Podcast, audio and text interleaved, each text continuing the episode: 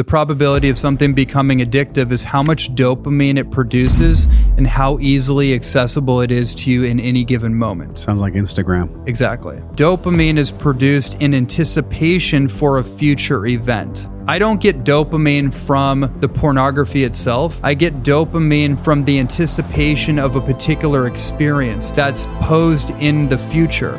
But once I have the experience, that dopamine baseline goes down. Kind of like you do the drug or you do the thing, you get that little bit of a hit upon moment of arrival, but then the more you do it, the less of the pleasure that you get, and then you need to do more of it to keep the dopamine baseline steady when we understand that dopamine is responsible for the motivational neural networks of the brain, how motivation functions, what we're motivated by, and why we're motivated by it, chemically speaking, we can start to retrain that pattern.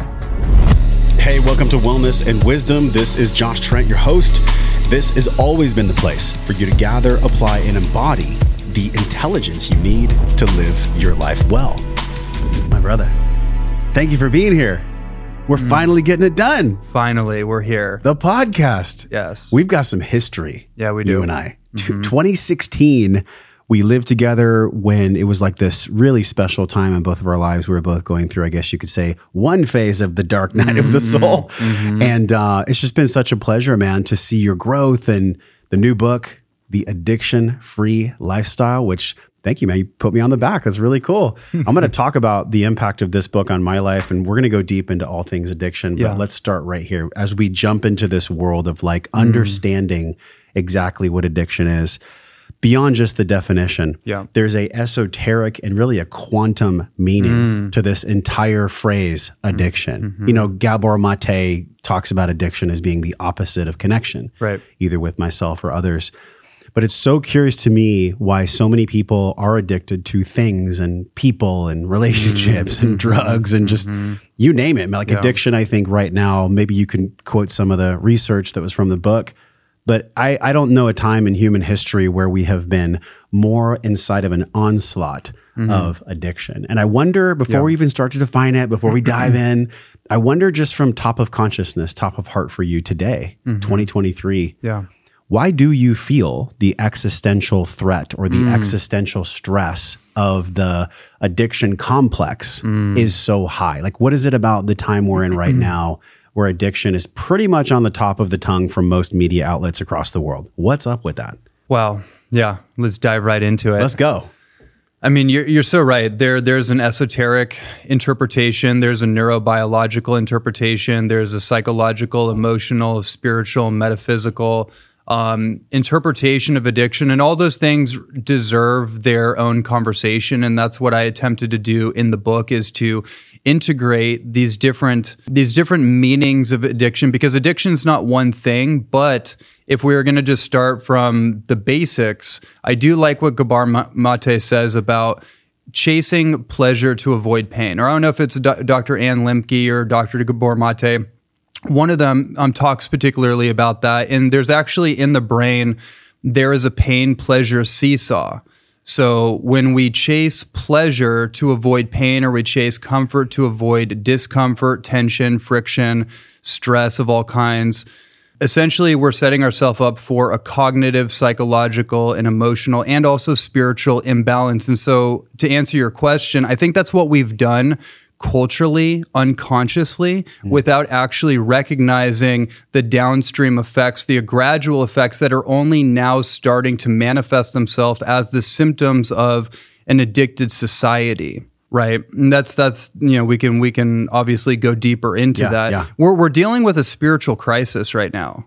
If you look at all the different health issues and I have for the last 12, 13, 14 years as a professional nutritionist and holistic health practitioner and really a spiritual therapist in a lot of ways a lot of the work that i do aside from the the addressing the physical body is addressing the spiritual and metaphysical root causes of things we're dealing with an existential and spiritual crisis of meaning mm. and that's where that's where that conversation starts we were joking before we hit record mm-hmm. and we were talking about the fucking cosmic joke yeah. that we're in yeah And there's a meme that we'll put on screen right now, which kind of is the perfect place, not kind of, it mm. totally is the perfect place for everything you just said and probably everything we're going to dive into in this pod. And there's a man on a train and there's another man on a train and they're both mm. going the same direction. Mm, mm-hmm. And one's mm-hmm. looking at a cliff and saying, There's no meaning to life. I don't know if you've seen this meme before. I think so. And on the other side, the guy is turning his head, the power of choice, turning his head and looking at mm. all the greenery and the sunshine. I think that's really it. The cosmic joke is that you have to be have you have to have the spiritual courage Yes. in order to accept that it is a cosmic joke. And I think so many people are addicted to mm. society's trappings and mm-hmm. addicted to the matrix, the machine, whatever you want to call it. You talk about this in the book quite a bit. Breaking free from the matrix. Yes. In order for us to break free from the matrix, we first have to have the courage to accept that the power of choice is ours. Yes. And, and I got a chill on my arm just saying that because it's exciting, it's liberating, and it's also very frightening for people once they start to essentially red pill Mm, themselves mm-hmm, and remove themselves from the place where they are disempowered, where they have no choice, and where the, the agency doesn't exist. In other words, it's the guy looking at the cliff Mm, saying, There's mm-hmm. no meaning to life. Or it's the guy in the same train looking out the window saying, Wow, there's no meaning to life. Let me just express myself. Yes. So let, let's start there before we even get Yeah. into the definition of, of addiction. So Charles Dickens wrote that great book, The Tale of Two Cities. And that that's a classic in American literature. Yeah. And when you open up the book, it says there is the worst of times and the best of times all at the same time. And that's kind of a philosophical underpinning of the times that we live in and probably the times that we've always lived in, certainly in the advent of the industrial civilization, but certainly right now. It's the best of times. It's also the worst of times happening all at the same time. And it's a it's a choice. And what you just said is is really so important. Agency, autonomy, sovereignty, the liberation of the matrix within our own mind. That that essentially is the antidote to quote unquote addiction.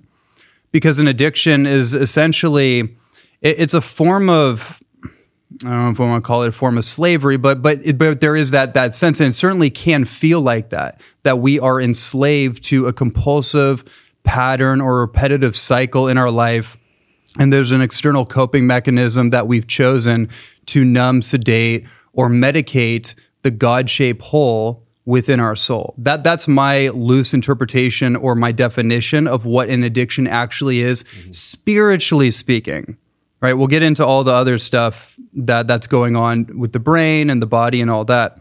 But I think that's a great place to set up the conversation. Mm-hmm. Think about the way that people try to deny that we're a human being, but a spirit that inhabits it. Yeah. and the way that people fight against that. And I probably fought against that for a long time, man. When I was mm. a personal trainer and maybe even your years in martial arts, at some point in our mm. lives, we essentially throw up all these lies that we've believed is truth. Mm. And and the main lie that I think most of us believe, and I definitely believed, is that the body and the mind or spirituality and life path they're totally separate. Right. I went to the corporate America path and committed spiritual suicide. Talk about an addiction. And in that place, I really had to reconcile within myself. Am I going to mm-hmm. go the path of disconnection, which, by the mm-hmm. way, was fueled by my own addiction? Yeah. Or am I going to go the path of opening my heart to the possibility of my dream being real? I mean, it makes me emotional mm, just mm. talking about like we're here, man. We, you know, this is a really special moment. Like we used to live together. We were Totally. roommates almost 10 years ago. Now your business, multiple six figures, helping people across the world, mine too. And like it's so exciting to see what happens when you have the courage. And it's Yeah. not guaranteed. It's not like things are always going to work out for everyone. Mm-hmm. But but let's juxtapose what you just said about the spiritual quotient Yeah. if we're in this, I guess you could say, existential collective spiritual malady, Yes. where we've forgotten who we are, we've uh, outsourced our power, we've gotten rid of the agency of choice, mm-hmm. and there's mm-hmm. probably so many ancient and contemporary masters that you and I could quote, and that you you actually talk about in the book. I'm going to read one later. Mm-hmm. What do you think for people that have never even explored? What addiction truly is. We could go definition, or we could go definition as it applies to the spiritual malady that we're experiencing. How would you define in a modern world, in Yeah, yeah, modernity, what addiction truly is? Because it might be different than how science thought about addiction in the past. Okay. There, there's two things that come up for me. This podcast is supported by your support and by the support of our sponsor, Organifi. My friend Drew Canole many years ago had a vision to make the best tasting green, adaptogenic morning, energy bursting drink with all the phytonutrients and actually have it taste great. And to date, it is the best green drink. Well, actually, it's the only green drink that I'll ever drink. I don't like any of the rest of them. They all kind of taste like grass that's been sitting in the sun. I really mean this. Like, this juice is the best tasting juice. You got to try this. They give a 30 day money back. You most likely won't give it back because it's super tasty. It's gone through this huge, beautiful organic certification process and also a taste testing process. 99% of green juices out there are horrible. Most green drinks taste like grass clippings. But if you head to joshtrent.com forward slash Organifi and use the code WellnessForce, Drew gave you 20% off it is a grandfather deal we baked in years ago, this best tasting green juice out there. Go to joshtrent.com forward slash Organifi and get this green juice. Pick up the red, pick up the gold, pick up a whole bunch of products that are all organic, all tasty, and all wholesome that'll actually be good for the cells way deep down in your body. You'll be ecstatic about what you see and how you feel. JoshTrent.com forward slash Organifi. Use the code WellnessForce. You get 20% off. I downloaded and it um, and just kind of came to me in the shower last night, and I thought I'd write it down just because this question I knew was going to come up. So my personal definition from source is an addiction is a compulsive habit or repetitive pattern that has become such because we have developed a maladaptive relationship with an external coping mechanism as a way to numb, sedate, or medicate the God shaped hole inside of our soul. So that's kind of just refining what I said earlier. Mm. That's my personal definition for personal experience and also anecdotal and observational. And then Gabor Mate has an amazing quote as well, which is addiction is not your problem, it's your best attempt to solve your problem. So, this is where we take the shame and the judgment and the guilt and the phobia and the fear and the emotional glue that sticks us to these external coping mechanisms that the the psychological stickiness mm. that we feel from the the shame of repeating a pattern that we know does not serve us but we don't know why we keep doing it or we just keep doing it because we're we're neuroplastically dopaminergically stuck to it because of the pain pleasure cycle and we don't have a better coping strategy to deal with the sympathetic overload the stress, the distress, the trauma, the the things going on inside of us that society certainly doesn't, you know, have a better solution for or in a yeah. more adaptive solution. So we've developed maladaptive coping strategies to deal with our own humanness. And so that that right there helps to start to auto regulate the the the sensations of distress that we feel within ourselves. And that's what we have to address. That's the actual problem. The spiritual crisis, or again, Dr. Gabor Mate, I'm going to quote him again, his interpretation of trauma is that it's not something that happened to you. It's not the story that you have. It's the impact that the experience created within you. It's the internal disconnect that you feel within yourself that is the actual trauma.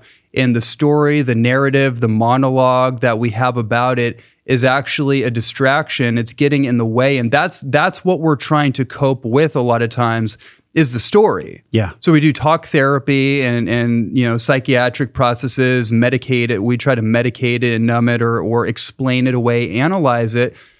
But that's actually a scapegoat. It's covering up the real issue, which is that I feel disconnected. I don't feel connected which is what you brought up in the beginning. Mm. So there's a disconnection that I feel. So existentially, there's there's something inside of me that that's needing connection. It's needing support. It's needing um, coping, but it's not going to come from these external um, temporal therapies or modalities or or substances that can help to medicate the symptom but don't deal with the actual problem. It's like maybe they get us close to it, yeah, but they're not. There's no like Willy Wonka golden ticket that's going to be the ultimate savior of our soul. I, I want to ask you. Yeah. You said earlier a God size hole, which like that hit me for some reason. Yeah. Like I, it actually mm. it, it brings up uh, love for me, mm. and it mm. also equally brings up grief and sadness mm. because I've dealt with that in my life, and I think mm-hmm. from a high level, this this malady, this existential crisis you speak about that we're in, I really feel like it comes down to exactly the two people on the train, this agency of choice. Like, how would you explain that God size hole? What is that? Mm.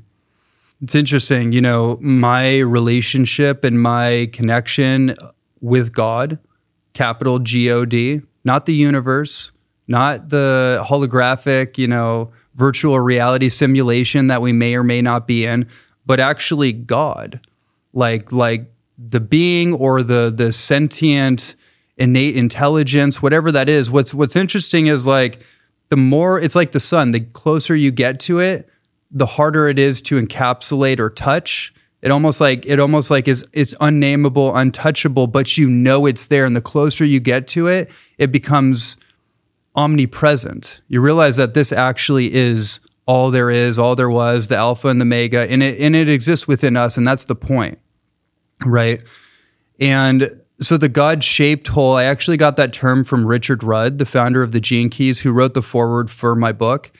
And so in the foreword, that's actually what he says about reading the book. Mm. And I didn't so that actually helped me connect deeper to the deeper meaning of the book as as I was writing it. And as I gave it to him and he wrote the manuscript read the manuscript and wrote, wrote in the foreword for it, he actually said that, you know, essentially what Ronnie is doing is that he's trying to help us connect to the God shaped hole within our soul. And right when I read that, I was like, wow, okay, it connected for me. I got it. Mm. And so I've been using that term ever since I heard it. And, you know, I, I think it, it really just comes down to regardless of what your religious background is, your your spiritual background, your socio-political background, your whatever your human normative uh, you know def- definition is of of being a human how you associate that in our in our world and spirituality ultimately we're all trying to feel that connection to the one to the all there is that that thing that we all know that we all sense that we all hope is true even if maybe we've developed a sort of uh, atheistic nihilistic hyper materialistic scientismic worldview um, and we got caught into the theater, the theatrical production of of you know everything going on in our world. Even if we've gone caught in that, and we believe that there is no innate intelligence deep down, existentially, most people hope there is. They may not want to admit it because it might be too painful to do so. Just like admitting that, hey, I actually have a problem. That the things in my life that are happening, there's a common denominator the relationships that have not worked out in my life, there's a common denominator. My health challenges, there's a con- common denominator, and all points back to the man or the woman in the mirror, and that's that's it. Listen, if you're trying to tell us that it might be our objective reality that is causing our addiction, that would mean that we would actually have to take full radical fucking ownership of our lives, that's which goes against paradoxically the cogs in the machine. Mm. Because the cogs in the machine, whether it's the pharma, medical, insurance triad mm. that feeds itself on the tears and unprocessed wounds and unexplored mm. darkness of human beings that go to that system seeking relief, which is maybe why earlier I felt both the grief and the happiness mm-hmm. of the mm-hmm. cosmic joke. Yeah. I wonder how you'd feel and how you'd explain this. If all is God, and God is experiencing God's self in unlimited ways. And time does not apply to God. And God is not some bearded dude in the sky. Right. And God is this zero point field that we are from. We are literally made from God. Then some people might say, well, then you and I are gods. Mm-hmm. We're God. But I don't. I don't agree with that. I wonder how you feel about that. No, I, am glad you brought that up, and I'm I'm right there with you. Um, there's a lot of wounding around the word there's, God. There's a lot of wounding, and there's also a lot of hyperbolic, almost ego projection. So it's kind of both. It's right. You have the religious wounding, and then you have like the pseudo spiritual, self exalted or ego exalted sensation or or interpretation of oh, I am a God. Mm-hmm. Like I am a God versus I am a child of God. Lowercase g, capital case G. My awakening and my truth and my humility has shown me that my personal relationship to quote unquote God is that the Father, the Mother, God, Goddess, Divine, right? I am I am a child of God, but I am not God. And thank God for that because if I was God, we'd all be in trouble. but the God spark does live in me because if I am a child of God, if you mm-hmm. are a child of God, that must mean that God lives within me. Mm-hmm. Epigenetically, like psychospiritually, physiologically, like like all of it, right? So then it brings up this interesting kind of like this interesting razor's edge which is that I'm not God. So it keeps my ego in check. That's always the thing because I, I, I operate in a human avatar. I have a human ego, and it's impressionable mm-hmm. and neuroplastic and all the things. And I have more access to information than than any human previous to me in human history. So I can get blown out and, and exaggerated on all kinds of trips, non non psychedelically induced and also otherwise, which is a whole other thing. So I have to keep myself in check. I have to know my limitations, but I also have to be honest about the fact that a lot of the limitations that have been imposed upon me or that have been self inflicted are also based on a wounded ego, too if that makes sense. So it it's like sense, like yeah. Walter Russell, who's a great mystic, he had a beautiful quote that I think sums up what I'm trying to say, which is that mediocrity is self-inflicted, genius is self-bestowed. It's not it's not something or someone outside of me that is self-inflict that is inflicting or bestowing the you know genius or mediocrity upon myself. It's something that I'm doing within myself. It's a choice that I'm making based on my own autonomy and agency and how I choose to interpret my experience, how I choose to navigate my human experience, and how I choose to direct my life force energy from thought, emotion, word, and deed and, and direct that energy into action. That's all on me. And that's the greatest liberation. And it's also the greatest um, facing of one's fears. Oh, this is a big one because in the book you said freedom from addiction is freedom to be your most authentic self. Mm. And authentic self doesn't mean that you're perfect. It doesn't mean that you have it all figured out. Yeah. Authentic self could mean you stumble around for a while, but yeah. at least you're on the path. You're authentically opening your heart to stumbling around and finding that divine spark and really writing that divine spark to create whatever it is you're brought here to create. Then why, why do people turn their cheek to that truth mm. where they actually and I believe maybe this is part of the roots of addiction. Mm-hmm. They turn their cheek to having the agency, having the power, and really mm-hmm. believing in oneself because of what you talked about with the wounded ego. Yeah. I know for myself, for sure, the wounded ego definitely drove my pornography addiction, mm. definitely drove unconscious sex with women that mm. I've done mm. forgiveness process around, right? But at the beginning of it all, it came from me in school, being bullied, being overweight, uh, being made fun of, not feeling enough, not feeling included. Right. All these things have a residue, right? Right. They have a residue. Right. So, so I wonder how you would explain that, and maybe you do talk about this in the book: the wounded ego mm. and tracing down to the bottom of the wounds. How to do that without actually getting stuck down there. Right. I think that's why so many people don't right. go there, mm-hmm. and I think that's why traditional talk therapy you could do it on a merry-go-round for fucking thirty years, absolutely, and never get any progress at all. Absolutely. What do you think about that? What comes to me just practically, it's the, the avoidance of self responsibility. Right. And that's that's a that's a bit of a, a rabbit hole in terms of just unpacking the parental programming, the religious programming, the wounded ego, as you said, or the the wounded inner child that never got caught up with the adult self.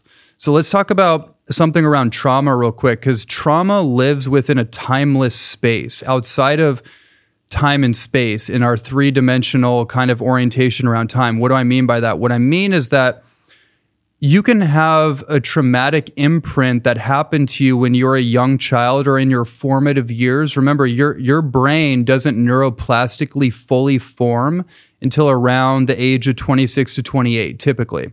Mm. So you don't fully become an adult um, neurocognitively until you're around like 28 years old right? And we'll talk about that again when we talk about pornography and all the the how the dopaminergic system wires and rewires and shapes the brain and, and causes us to seek immediate gratification versus long-term fulfillment and all these kind of things. Now, when someone has an um, an impact, a psycho emotional impact when they're young, their brain doesn't have the ability to properly process it. So this could have been seeing your mom and your father get into an argument. It could have been your father or your mother snapping on you or saying something a particular way. The the intention, the the the circumstances around it, that's not really fully processed or understood. It's just the impact of the experience is what it is. And it's different for different, you know, different people for, you know, all kinds of different reasons. A lot of that's unknown. So when that happens and it never gets fully processed or resolved, there's like an imprintation that's left over. And if that doesn't get resolved or it gets reinforced or re triggered through different s- circumstances in somebody's formative years into adulthood, they can physically develop into adult, but emotionally, there's a piece of them that's stuck in time. It's stuck in the past. I think we can all relate to that, especially if we've done a lot of childhood trauma work. We've we've gone back into the recesses of our subconscious or gone back into our childhood or you know constellation work or whatever plant medicine ceremonies. There's so much stored there. It's unbelievable. But that's that's a really important piece because we might find ourselves medicating ourselves doing things that are objectively pleasurable even though maybe they're not really good for us long term and develop like a compulsive pattern to repeat that that you know person place thing substance drug food whatever it is quote unquote addiction. And that can also be a way to sedate what has become a crystallized like emotional impact.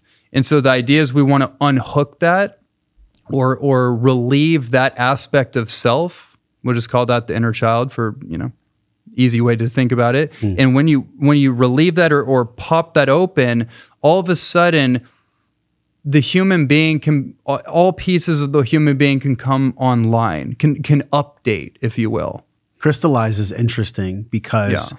I think of like uh, in massage therapy, and I think you, from what I remember, you do have a massage therapy. I background. do. Yeah. yeah. So with the striations and literally the the knots that get formed yes. in our sarcomere, yes. right? The actin and myosin hooks tear, and that's where mm, the lactic mm-hmm. acid comes from. And and then you know without the proper blood flow and actual manual work, things crystallize, things get stuck. Yeah. So I flash back to what you said because I really want everybody to feel this. Like you just dropped probably one of the most important things we'll talk about on this show, and that is when something gets imprinted, when something, as you said, crystallizes without some kind of movement yeah. applied to the injury, yes. whether it's physical or psychic, without some kind of movement applied to the injury, the injury will stay there. Energy cannot be created or destroyed. It can be only be transmuted. Yes, so like literally yes. the energy sticks there until someone comes along, or really maybe, I'm curious how you feel, maybe just before somebody gets so tired of the weight mm-hmm. of it mm-hmm. that they are open to having the courage summoned inside of their soul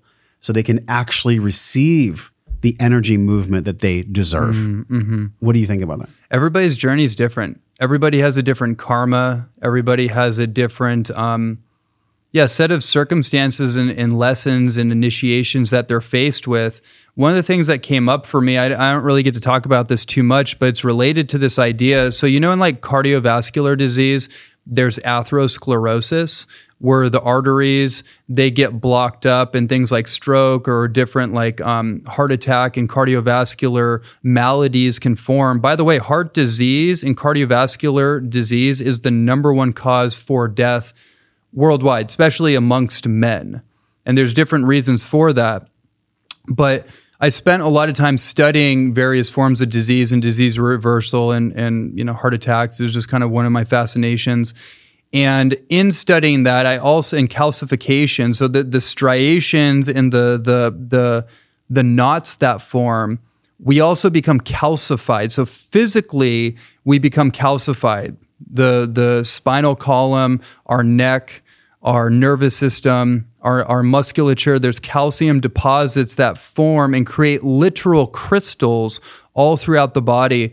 And that's one of the main um, issues with longevity is calcification. Now, the reason I bring that up is because There's atherosclerosis, which can block the blood to the brain and create a stroke, but there's also psychosclerosis, which maybe these things are related, but psychosclerosis is essentially the hardening of our psyche, of our personality, of the ego identity construct. And so when this happens, we become very rigid, we become very fixed, we become very immovable. Like, oh no, this is my position. This is where I'm at. You know, th- this is this is how it is. We become very stuck and very calcified. And we become like a golem or a gargoyle within ourselves.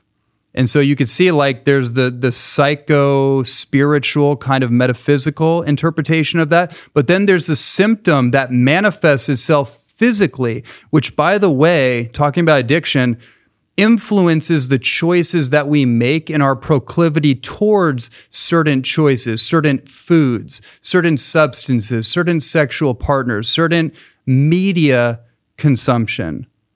So, th- so the things externally that we gravitate towards aren't random. There's actually a one for one energetic vibrational frequency connection to how we feel within ourselves in the things that we're choosing and the effect that the things we choose has on our our body, our consciousness. Wow, that was one of my favorite little blurbs I've ever heard on the show because uh, I've never heard that term this is why I love podcasting, like especially learning from a friend who's been so deep decades in this work, like mm. the the atherosclerosis that that causes our brain to literally have a seizure and and take our life away, we perish. Why wouldn't it make perfect sense? And of course it does, that on a psychic level, mm. we could have psychosclerosis, where then my choices unconsciously, I'd be like reaching for the things that just back up my position of hardness. Right. Which really is sad. Like wow, everyone take a stock, take a breath of, of your pantry right now and just ask yourself, mm. where am I so firm in my position with my woman, with my man, with my kids, with my job, with myself, with God? Where do I have the most resentment, anger, and stiffness, stuckness in my emotional body, in my psychic self? That I literally could be hurting myself. Mm-hmm. And that in its in its own way is an addiction. Mm-hmm. And, and, I wonder how that plugs into the existential question of addiction. Like that's just one fragment. I feel like addiction totally. could be a huge wheel. It's a huge wheel. Huge wheel. I, I, I have to do this for myself. One of the reasons I, I write books the way I do. Like, this is my eighth book. I'm working on my ninth book, which is the dopamine solution. So, it's a book all on dopamine, which I'm really stoked about the reason I have to write these books is for me fundamentally first. I have to organize all this information, these perspectives, and these kind of frameworks that are that are emerging through my own like obsessive fascination of these things. And then finally it's put together in some sort of map. And so when you said like addiction's a wheel, it absolutely is. And it's starting to really unveil itself to me. I think it's my particular dharma also it's been my karma to go through the addiction wheel mm. because as I wrote the book, as I'm talking to you, this is not something that's foreign to me. You know, just because I'm I'm a health practitioner and nutritionist and and you know have been doing this for so many years and uh, maybe I'm perceived a certain way or put on a certain pedestal or you know, taken off a pedestal because of my humanness and I've gone through the whole journey of dealing with addiction you know, I've seen my mom recently. I just saw my mom go through her addictions to see that fully symbolized and manifested in front of me. Not just her as an individual, but her as a karmic reflection of my own process, my own karma becoming my dharma through healing. And I talk about this in the book. There's an entire chapter on karma and dharma. And this is a huge thing when I look at addiction spiritually and philosophically are when you know in in in Eastern mysticism, karma is a lot of times I think it's very kind of cartoonishly interpreted at, or very simply interpreted as in like karma is the ref, is the res, uh, response of things that we did either in a past life or this life, and now we're just we're paying the debt of our actions through our karma. I don't think that's that's the f- true meaning. Yeah, that's a part of it. It's like the wheel of samsara, right? The wheel mm-hmm. of suffering. Yes, certainly. We give over to that wheel of suffering by the repetitive cause and effect cycle that we're on. But the way that I interpreted it is that karma is our addiction. In other words, the the effect that we we have from the addiction like the smoking or the drinking or the you know the sexing or the pornography the effect of that is just basic cause and effect the actual karma the suffering is the wheel of addiction it's actually the addiction cycle we're in is the karma if that makes sense Can, can you expand that a little bit more? Yeah. Because I, I, if you look at cause and effect, like if I move this book, then it displaces the energy of that book over here. Mm-hmm. Because I, I need a little more clarity, and maybe everyone else does too. Like, So, so in other words, the suffering is the living of the addiction. The fact that I'm addicted is the karma. The fact that I'm addicted is the wheel of samsara itself. The the the Yeah. effect of the long term effect of that is is just basic cause and effect. Like yeah, that that's you know you could wrap that in there, but to me that's not actually the suffering. That's just the effect of it the suffering is the addiction cycle itself. And that's what needs to be faced, embraced, and erased in the healing process from karma becoming dharma. And karma is the inauthentic self. So the addiction is the the reinforcement or the the compensation of living an inauthentic life. So when I said that an addiction is a, a compensatory strategy to numb, sedate, tranquilize, or medicate a deep disconnection, the disconnection is because I'm living an inauthentic life. Hmm. I'm not authentically myself. I'm not fully expressed. Therefore, I need something outside of myself to medicate that internal disconnection because I'm living on the wheel of samsara, i.e., I'm living a karmic existence. And the healing antidote to that is to become fully expressed and liberated, which is the dharma. The dharma is the true self. It's it's it's the path of purpose, and it's not something we do. It's something we become.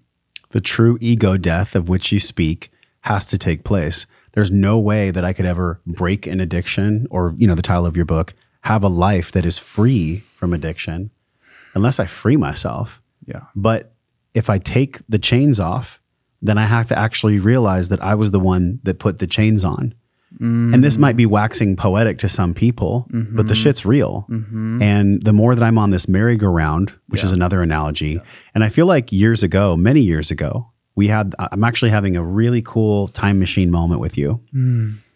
Many years ago, I remember you and I were sitting eating lunch or hanging out, and we were both acknowledging the roller coaster of stress in our lives Yeah.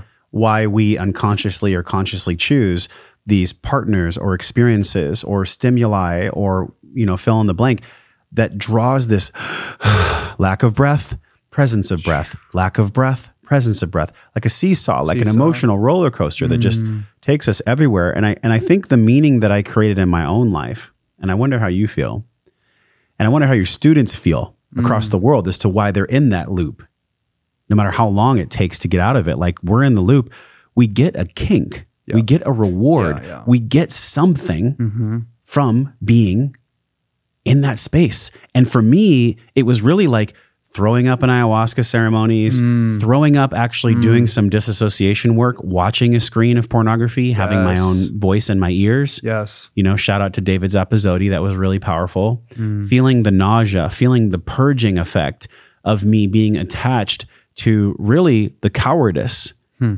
with compassion, the cowardice hmm. of my lower self mm-hmm. and not chasing my dreams, not stepping into my full potential as, you know, a father and a hmm. creator. And the meaning that I made from it was, well, this is the only way I could make myself feel alive. Mm. The only way I could make myself feel alive when I was in the throes of my addiction was to just feel that much like people that jump out of an airplane or these thrill seekers that go chase huge waves and stuff. And there's a time and a place for that. But how did you see that play out in your own addiction and maybe in even in the addiction of your uh, students across the world that breath mm-hmm. gone, breath received, that that vicious cycle that in a way my little boy inside just needed to feel like life had meaning. And the only mm. way that he could create that meaning was to feel alive in any way he could. Mm, mm.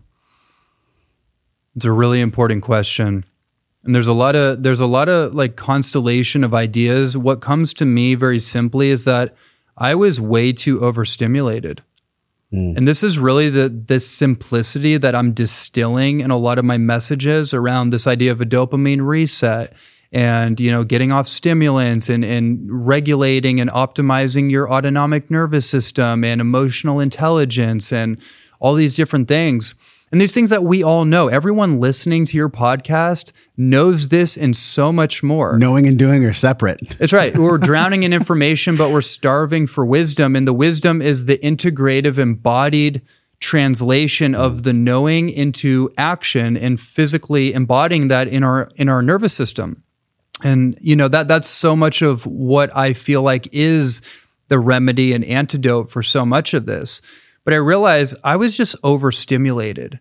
And because of that, I was chasing a lot of different um, I guess pseudo antidotes or trying to figure out the problems to my my maladies and doing a lot of plant medicine ceremonies, which is its own thing. And and I I that's a part of my like mystic shamanic path, or it certainly was, and it's it's something that I revere, and that's a whole other subject in of itself. But I can also see where the feeling of being lost and not and feeling displaced within myself and then the manifestation of my external location whether it been in different living situations. I mean you've seen me hop around you know leaving the apartment and the situation that i left from and, and when we were living together leaving encinitas and getting out of a, a relationship that went sour and then kind of my dysregulated sympathetically overloaded emotionally malnourished nervous system and then hopping on a plane, ditching everything, hopping on a plane to go to Hawaii to reprieve and rebalance and get connected back to the mana of life, mm. the mana that I felt was missing within my own soul and get pe- connected back to the land and and all that. I've I've gone on this this particular track for for many years. Well, let me just backtrack. So again, overstimulation. Let me just get back to that for a second. We live in a culture that values stimulation, overwhelm, stress. Like th- these are these are things that are both like um, they're they're symptoms of of a, a deep problem that we all are starting to acknowledge, but nobody really knows what to do about it because we're also addicted to the compounds, the substances, the patterns that produce the symptoms themselves. And it's very, for me, I noticed it was very hard for me just to pull back. I knew I needed to. I knew I needed to step away from relationships and from coffee and caffeine and from my laptop and my computer and take a week to just completely reset. And I promoted this and preached this, but for some reason, I couldn't get myself to do it because, oh, here's what it is. This is where I'm, you know, this rabbit hole I'm going into is trying to get to because deep down I didn't believe in myself. The reason I didn't believe in myself is not because I didn't actually believe in myself, it's because I had been repeating incongruent patterns of operating my life that were out of alignment and out of integrity with who I knew I really was and the message that I that I preach certainly the message that I'm preaching now which is why the addiction message is so paramount for me is because I had to go through that cycle and I had to uncover what was really going on for me.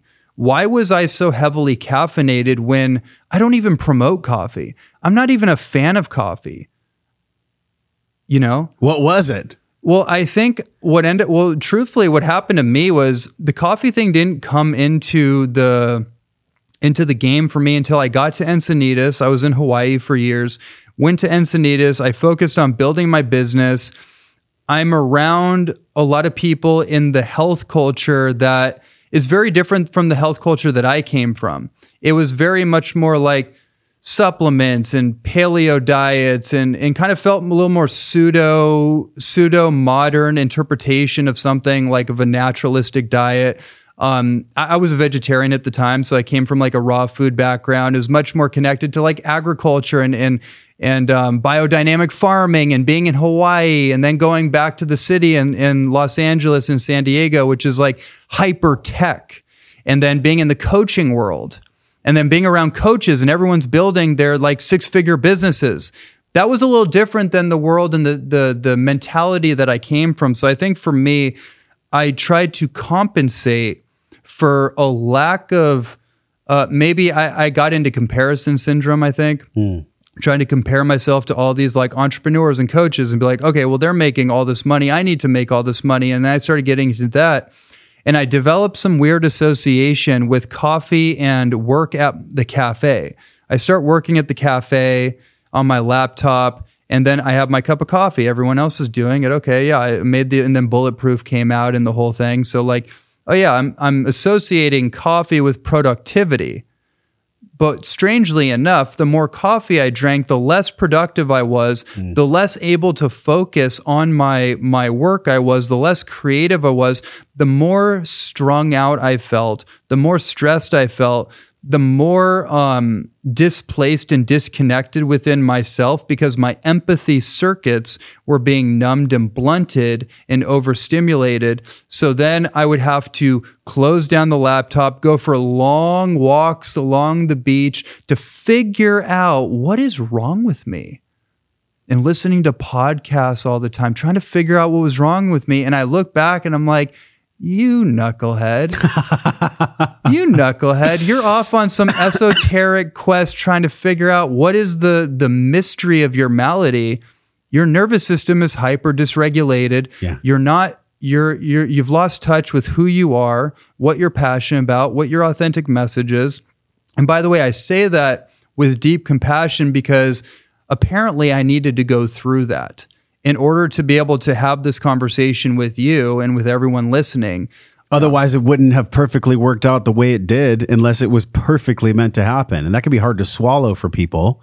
It's a little hard for me to swallow. And I mean, it's a little vulnerable for me to actually share that with everyone right now. Yeah, but how much more believable is that? Because even though you have this beautiful godlike presence, you are not God. You're a child no, of God. As we just circle back to the very beginning, nobody, I don't care who it is, freaking Oprah, or Ed Mylett or all of these people that like the media through ad spend, by the way, not to hate, but a lot of ad spend there. Uh, the media loves, they praise these people, mm. they pedestal these people. And I guarantee fucking to you, if you were to just go backstage or go into these people's homes and sit at their coffee table and have a conversation with them, no matter how much of a body of evidence of mm. success mm. that they've accumulated, they still have their stuff. They still have their shadows.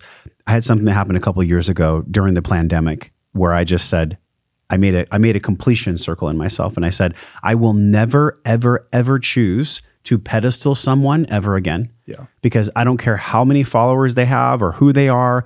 There's multi, multi millionaires that have sat in this chair and they are just human beings like you and I. And I think we put so much pressure. There's a part of the psyche that puts so much pressure on us totally. to compare ourselves to people that are making seven, eight, nine figures, to compare ourselves to people that are in a beautiful, perfect relationship, to compare ourselves to fill in the blank. Mm. What do you think that is? I mean, you went so deep into the roots of the mm. tree of addiction. Mm. I think it's beautiful too. You have, for all y'all on YouTube, there's this incredible flower mm on the cover and it's right at the pineal gland mm, mm-hmm. and there's a hummingbird and there's all this beautiful artwork on the front of the book to talk about nature and the roots yeah. of this yeah. that actually we we choose to attach to what is it about the psychology mm. of the mind or the subconscious mind that makes us compare ourselves to others because i think in a way that could be some of the fuel for the monster of addiction this totally. comparison theory What is yeah. that I remember when I was on Ben Greenfield's podcast, we were talking about this idea of living vicariously through,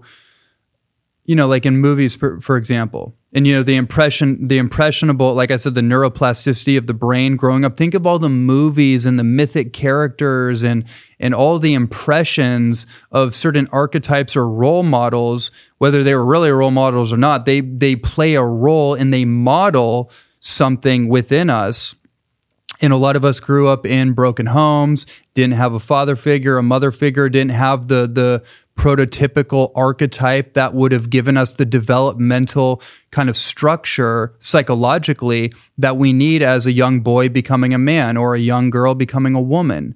So there's archetypally and psychologically a certain subconscious structuring, and that also has to do with our physical nervous system as well how we engage with that growing up and how we've developed our our neuromuscular psychic structure.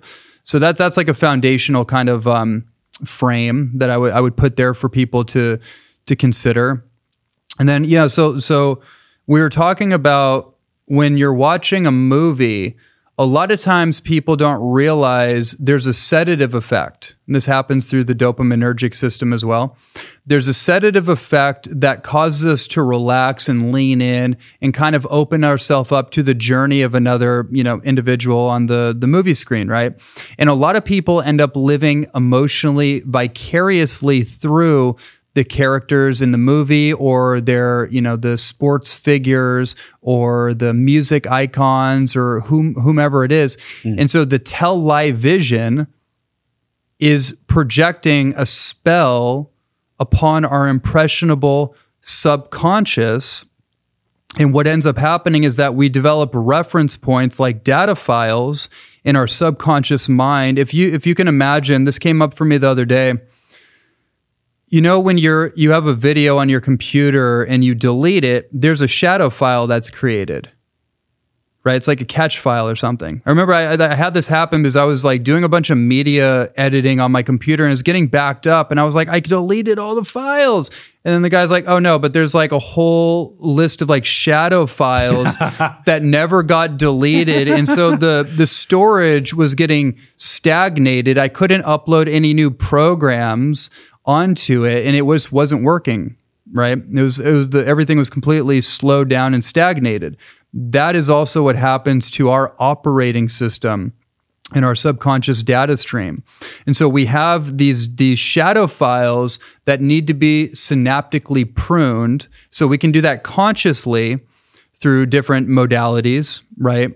And then there also is these these old phantom files that need to be exorcised out of the subconscious repository of all these impressions that have been made along the way. So, okay, what does that have to do with why we get into comparison syndrome? I don't know exactly, but I have a sense that all these impressions that have made their way into our our psychology, our identity structure, if we haven't developed a solid self concept, a solid identity of who we are, what we're about, our moral and value system, our moral compass, if we haven't either had that modeled or we haven't had structures to give us that and we haven't practiced that in real time, i.e., I have an impulse, but I choose not to do it right? We literally practicing the art of of my values in real time, my morality in real time, not just having the concept of it, but actually practicing it to strengthen those neural networks. That all has to do with our identity and how we identify with ourselves and the world outside of us. I don't know if that was a little, if that was, is, it, is it following along with all that? I loved everything okay. you just said. Somebody's watching this for the third time because okay, they, they wanted to go through the entire process. I love that because when you talked about the imprint and the shadow file and the yeah. phantom file, what came to mind for me was an analogy that I always make a lot. And that is, you know, our psyche when we're growing up and our nervous system and just us as a soul, we're like a rose. I remember I was at the Leucadia farmers market once and I bought Carrie Michelle this tank top with a rose on it because I was like, you know, my goal is to touch the center of that rose, but I know that mm. you're goal is to be able to trust me to do so. Uh, and I bought mm. her that because I was like, okay, I see what this is about. Like a rose takes time to open, and a rose is very gentle. So when you're talking about the shadow files and the phantom files, it's a clear connection mm-hmm. in my mm-hmm. mind as to why we might compare ourselves to others mm-hmm. because mm-hmm. we do that, but we completely forget all the imprints and their fuel right. source that drives those people to be successful in the first place. Right. In other words, we look at the results of their yes. success. Yes. We don't know their story. We don't know their pain. We don't know their fucking phantom and shadow files, mm-hmm. but we just kind of like conveniently forget all the things that have happened that damaged us as a rose, as a soul, our nervous system, our psyche, our heart, and then take into mind, you know, the different generational ways that epigenetic expression happens. We have epigenetic emotions where mm-hmm, trauma is mm-hmm. transferred from five generations back. If you right. look at some of the research with rats, like it's real. Yep. So now we're at this point in the conversation where I'm like, okay, there's so much momentum and so much energy mm. that drives people to compare themselves, to forget how powerful they are, to sever their connection with spirit, all the different ways that really create almost a tidal wave, Ronnie, where eventually there has to be reprieve, there has to be relief, there has That's to it. be That's you it. know, you talk about this in the book, people had to have coping strategies. Yeah. What is one, two, or three of the ways that with everything we've discussed, this mm. buildup of stuck energy, you know, the mm-hmm. crystallizations you mentioned and everything else, it feels to me I can actually I can actually like it's palpable like from surfing, you know, I can feel this wave collectively gathering Yes, on yes, society yes. and some people uh, it's already started to crash on. What are some of the ways that that somebody with us can self-identify Hmm. with the coping strategies that they're doing rather than just look at the cause of the wave in the first place? What are mm. some of those things that they can identify right out the gate? Like identify that playing out in their life. Exactly. Exactly. I feel like a lot of it's obvious. Uh, that- That's that's an interesting thing for me to say too, though, right? Because that's the whole paradox of addiction. Is like what's obvious doesn't seem so obvious because we're caught in the the momentum wave of our own life. So the tobacco or the cigarettes or the hapé or the chew, the alcohol, the psychedelics, the plant medicines, the marijuana, the cannabis, the pornography, the dating apps, the video games, the gambling, you know, the social media, the f- drugified phones, all of these things, they're not necessarily good or bad. Some have a net negative, like pornography, I would say, is completely net negative. It has no beneficial utility on the brain, the nervous system, the emotional and psychological development of a boy or a woman. Um, has nothing but negative downstream effects. That's my personal feeling and, and conviction. And a lot of these other things have there's a spectrum, right? You have to pay so I'd say you have to pay attention to the momentum that each thing has in your life and does that momentum take you out of center? Hmm. In other words, what's your relationship with the external person, place, thing? Because this can happen in our relationships. Like I know this because I, I've been in relationship boot camp, spiritual dojo 101. And I know through my own personal experience, as I know you do too, the most beautiful relationship with your soulmate can turn toxic. Now, that doesn't necessarily mean that it's a toxic relationship. It just means there's toxicity, there's codependency, there's a maladaptive kind of component that's developed through potential trauma or shadow surfacing, whatever it is. Yeah. And and the relationship that I currently have with that thing or that person, that relationship needs to be reset. And this is why I talk about the dopamine reset. It's not about um, you know being an abolitionist or being a being a um, empiricist in terms of like oh this is an addiction this is all bad nothing is all bad or good that's actually part of the problem that's what creates the the shame and guilt that glues us to these things paradoxically the more shame and guilt that we have about the thing the less power we have over it and the more power it has over us and creates that pressure and that reprieve that you're talking about is like the pressure release valve. Yeah. The the climax when you watch pornography. Which that's a really interesting one too that we definitely need to get into and how Oh, we're that gonna go so deep into that? because that that particular phenomenon, you know, we both know Coop Blackson. He's Mm-hmm. a he's a dear brother of mine. Just had him back on my show. Amazing human being. He brought up this whole point about like the orgasm is like it's a mini death. And I thought to myself, I was like, let me see how far I can take that in my own mind. Let me see where I can go with that. And I realized, oh, how interesting. Yeah, it is like a mini death but there's a deeper implication to that. It's actually something in me every time I orgasm with the wrong energy, particularly to pornography, there's an element of shame, there's an element of guilt, and there is something that dies, but I don't think it's my ego.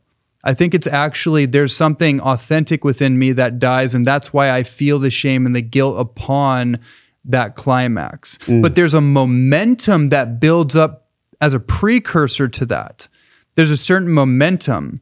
That's what I want people to pay attention to. Where is the momentum in your life?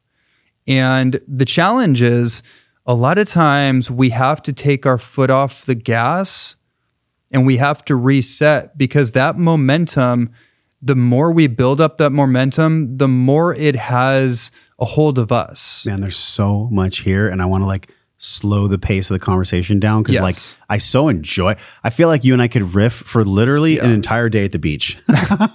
we could just sit and talk about this stuff, and all of it would essentially be helping us evolve and helping consciousness evolve.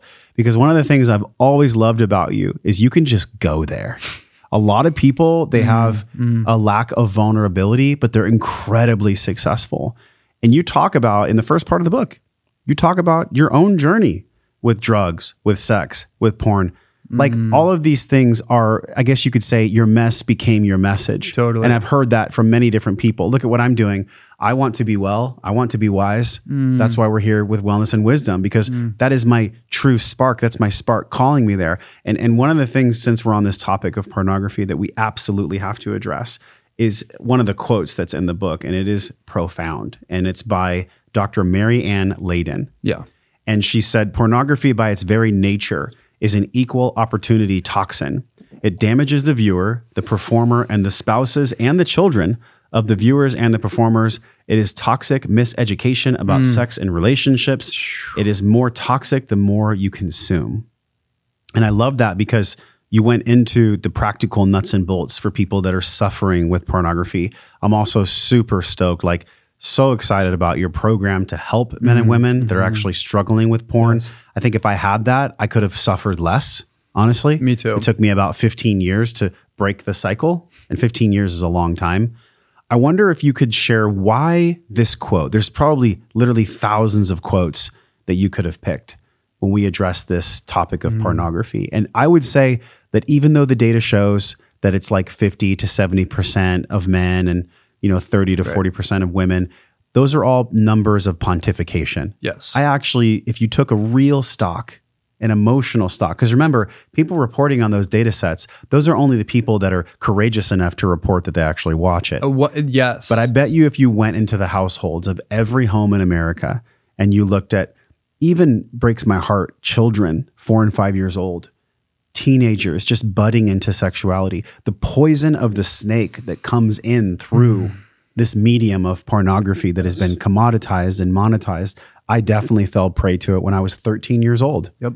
You and it was a lot different than it is now. It was a lot different, but it still had the same sinister snake energy one hundred percent. and and I'm not here to demonize erotic art. I think that erotic art can be very powerful, but key point I said erotic art. I was going to say Not that- that- pornography. Yeah, those two different things. There's a lot of people, I promise I'll round this out here. There's a No, you're there's, great. there's a lot of people that they they're afraid to actually have a decisiveness and a bifurcation. They don't want to, you know, demonize pornography. I'm actually here to fucking demonize pornography. 100%. Like I've been through it myself.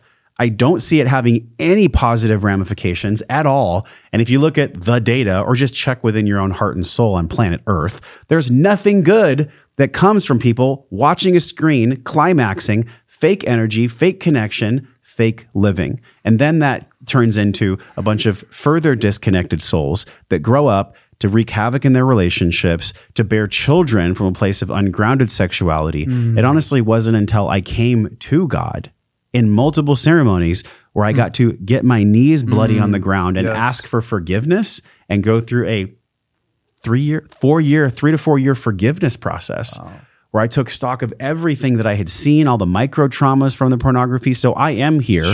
I am here to say that pornography is demonic. It truly is.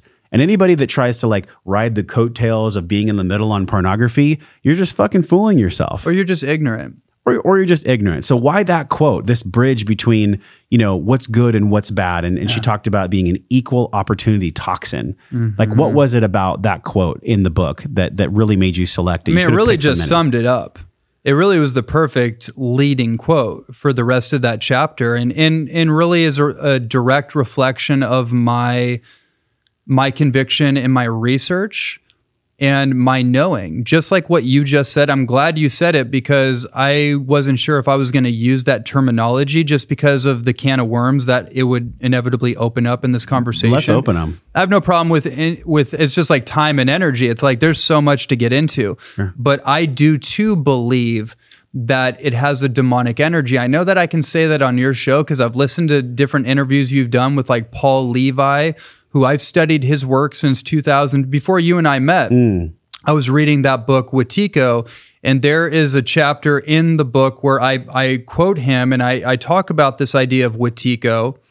And so when you if you understand the idea of Wetiko, then I want everybody to look into a spiritual term called Loosh. Hmm. Loosh is essentially the negative energy or the hyper obsessive energy or the hyper aroused energy that has like um it has an addictive component. Let's use let's you know this basically is an addictive energy whether that's from drugs that's from sex that's from negative thought forms um, trauma looping emotionally getting into arguments and trigger rages with our partners or people in our lives. You know that sensation that you feel that hyper sympathetic arousal that can be from pleasure or lust mm-hmm. or that can be from anger and agitation it's all just different spectrums of the same kind of arousal stimulation. That's basically, spiritually speaking, that is a form of what's called loosh. And that loosh energy is said to be hijacked and said to be fuel for Wetiko like entities that exist in our, you know, our reality beyond the veil. So that's spiritual maturity, that's spiritual sobriety. And that's really important. Without going too deep into that, I just want to make that like, I just want to validate what you said because I needed to hear it that way. To understand the neurobiology of how dopamine works and neuroplasticity and neurogenesis and, okay, synaptic pruning and all these different like neurological and, and, and biological factors that should be enough. When you study the the effects that pornography has on your brain, Yeah. that should be enough, but for some reason it wasn't. That's how strong that's how much of a stronghold this particular spell has through these digital screens, which causes us to become disembodied. And our brainwave states get hyper um, uh, spellcast. They get they get like really uh, hijacked, and we become disembodied. Our sense of morality and integrity kind of like becomes very slippery. And the best of us as men, Yeah.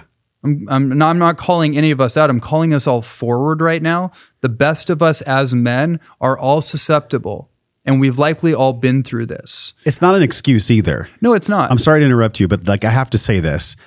The the the way that we operate as men, we are primarily visually dominant. Yes. And so, and I remember I was talking with someone on the podcast here, and I'm, I'm, I'm, forgive me, I forgot their name, but there was one source of data input for men that was shown in research that was fundamentally different for women. I think it was something about m- women that multitask. They're done. Their, They, their they, corpus callosum is bigger, and they can. They Great. have yeah. Okay, so you know, so maybe you can jam on this, but but but the take home was men are more susceptible to visual stimuli hmm. like you know breasts or or looking at a girl's butt or things like this. This is why there's so much rise of kind of softcore porn on Instagram. I don't know if y'all have looked at your phone in a while. looks like a looks like a freaking porn site. It's just pretty ridiculous. So I'm always on there and I'm like hide, hide, hide. So there's this aspect of us being visually dominant as men, and there's this aspect for women being more um, uh, susceptible to, I guess you could say, the clutches of multitasking or paying attention to many things at one time. What's the, what's the science behind that when we look at pornography? I know it's mostly men. I mean, the research shows that it's mostly men that are hooked, but women get hooked too. Women do. Yeah, surprisingly. Well, just on that, like women have a bigger corpus callosum, which is the the mediator bridge. So it's actually the physical bridge between the left and right hemispheres of the brain. So there's just more data streaming going between the two. So they have more of a non-linear aspect and that's kind of part of the feminine, right? The feminine is like the the non-linear energy that requires quote unquote structure. Um, and so men have a smaller corpus callosum. We're more linear and we get more focused on one thing at a time. So the ability for a man to multitask is a myth. It- It's it's not really it's not really real. At least I know in my experience, I, I try to multitask. I'm not effective at all. No. I need to focus on one thing at a time and get one task in laid out after the next. Um, As far as pornography, I, I can't say for sure. Um, what I can say though, which is equally, if not more interesting, what is happening to the brain and psychologically when we watch pornography, when we watch a movie, when we watch social media, but mostly when we watch pornography because it induces a hyper normal stimulation of dopamine. And dopamine is like a tracking system in the brain. Doing the cold plunge and cold thermogenesis is fast becoming the number one way to increase your health and metabolism, which directly leads to weight loss. Let's hear from Ryan Duey, the CEO and co founder of Plunge, to learn more. At this point, you've probably heard about cold plunging somewhere on the internet and wondering what all the hype is about. Well, here at Plunge, we like to take all the stress out of the problem by providing at home cold plunge units that provide crystal clear cold water on demand. As opposed to lugging ice and getting that trough in place and dealing with dirty water, the Plunge provides it always and there ready for you. Cold Plunge is one of the greatest ROI tools that's out there. Two to three minutes every single day, and you get the increased dopamine levels, a more resilient immune system, a regulated nervous system, and ultimately just a more calm, peaceful outlook on life. We truly believe that when you take the plunge, you change your life. We'd love for you to check us out and see what the cold plunge is all about. Save $150 off your brand new plunge, plus get free shipping right to your home by heading over to joshtrent.com forward slash plunge. Use the code Wellness Force. This is hands down my top daily biohack for longevity, inner peace, and mitochondrial health. Don't miss out on this special limited time deal. Head over to joshtrent.com forward slash plunge. Use the code Wellness Force. Save $150 off your brand new plunge and a super special deal of free shipping. It's really fascinating. Now, the brain doesn't have context between what's real and what's not real. And this is something we all need to come to terms with in our technocentric, digital drugified, dopaminergically driven world. When we're looking through a computer screen, there is a, a barrier of entry. There is a disconnection. And so when we're watching pornography, a number of things happen. First, the brain doesn't actually register like the reality of a situation like oh yeah i'm just watching a movie. I'm just watching something on my screen right? It registers it in chemical signals and because of the sensations that are flooding the the body and the stimuli then the body interprets it like a real experience. But there's a hyper elevation of arousal and of dopamine which means that over the duration of time of doing this, the chemical signal or the electrical signal from the brain to the genitals becomes blunted. And then something called porn induced erectile dysfunction starts to happen. So, you know, that shame and that guilt that you and I and most men have felt at some point in mm-hmm. their adolescent years or their young adult years or their later adult years when they're with a real life woman and maybe they love this woman. Maybe they really truly love this woman and for some reason they're not able to perform. Mm. And then there's equally there's shame around that. But then, but that ain't the real shame. We all know. Cuz somewhere inside of us we know that if either we're still doing that or we did do that, somewhere in our subconscious there's a reference point for that. But we may not want to bring that up because there's shame, there's guilt, there's embarrassment. So we do the, the the the, penis pills and the different testosterone supplements. Maybe we get HRT or bioidentical testosterone or human growth hormone, or we try to do 100 squats every day or you know change our diet. And all these things are have merit and are valuable. I've done all of them except like hrt and all that. Bioidentical testosterone through like pine pollen is a great thing. You know tongkat ali all that's great tribulus. Um, but what I didn't realize is that I actually needed to put myself through a psycho hormonal physical recovery process for all the damage that was done to me or that I that was self-induced through this this um, non-contextual exposure to internet porn. Non-contextual exposure. What exactly do you mean by that? Well, again, it just I, what I mean is that the brain doesn't distinct between what's real and what's not through the flickering lights mm. and the mm. stimuli of a computer screen. Okay, yeah. So it's into, so again, it's interpreting that it's interpreting that as if it's a real thing, not just because it's happening and we're seeing it, but because of the chemical cascade and the the sympathetic arousal that is mimicking or I should say exaggerating what we would normally feel in a real life situation. Wow. Okay. So I'm going to link a resource here. Obviously, everything's linked for Ronnie's book, and we're like really just getting started with this topic of pornography because it is such, unfortunately, a rabbit hole. If you look at, I believe his last name is Thorndike, Dr. Greg Thorndike, we had him on the show, and he brought this concept to me that I think we could really go into and, and really suss out some wisdom on. And he said that for a lot of men, when there's a wounding from an early stage from the feminine, maybe mm. for me it was Lana Johnston at Murray Manor Elementary School, right? We all we all remember our first heartbreak. so I w- I had a crush on her and things like that. But uh, he said that as men, we go through different heartbreaks at different mm. stages of maturation, mm. and later on, if those aren't actually processed and those wounds aren't flushed out, and we don't have wholeness and completeness on an emotional level, on a psychic level, he he said that we eroticize our wounds. So we eroticize our wounds because that's what keeps pointing us towards what needs to be healed. In other words, this is why there's so much disgusting. It almost makes me nauseous to talk about it. Like the the slapping, the biting, the mm-hmm. animal porn, like just the mm-hmm. gross stuff. I'm like, mm-hmm. no wonder people do that. And this is what's interesting about the narrative of society. It's not only normalized by people, it's sensationalized and monetized. Mm-hmm, mm-hmm. This the really taste for like the the super gnarly kinks. Mm-hmm. And and the way that it's normalized makes me not angry. I'm not angry about it. It makes me sad. But disturbed. It- I'm disturbed by it, but at the core of it all, I'm sad that we've gotten so far away Yeah. from what real connection is, real sexuality is.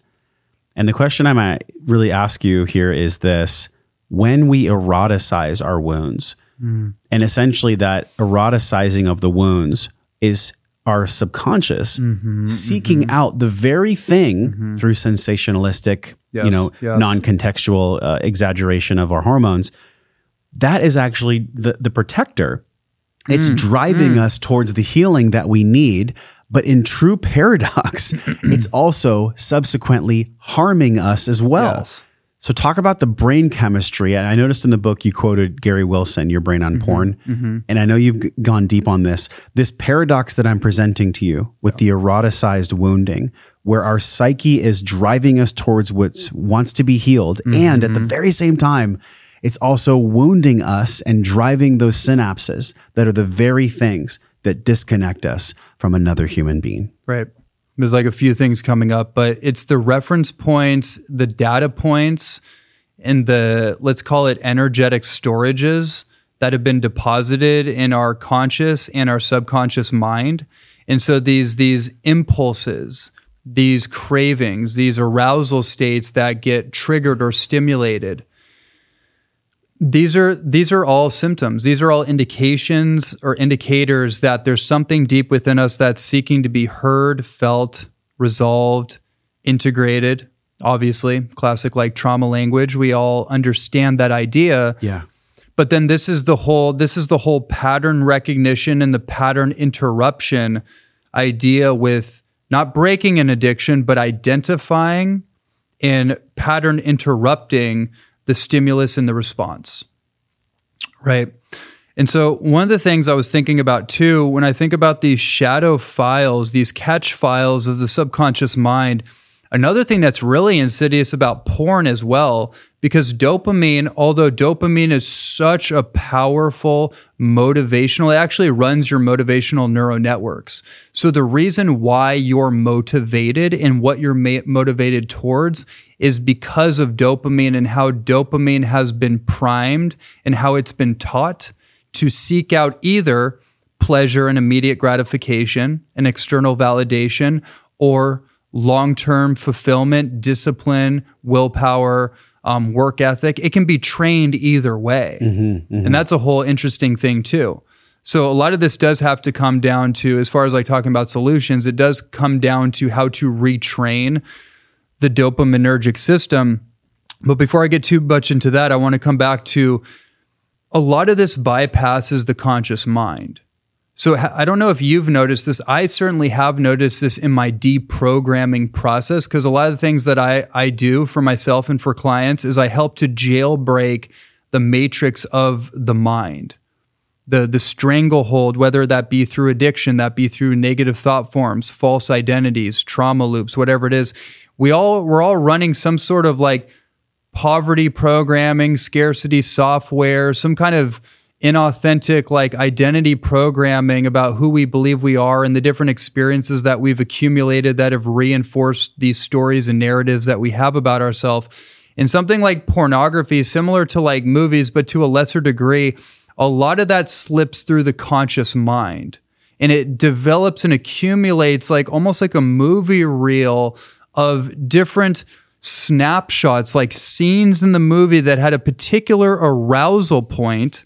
I mean, really detailed here. So people that know what I'm talking about, you're like, Whoa, okay, I, I, I get what he's saying.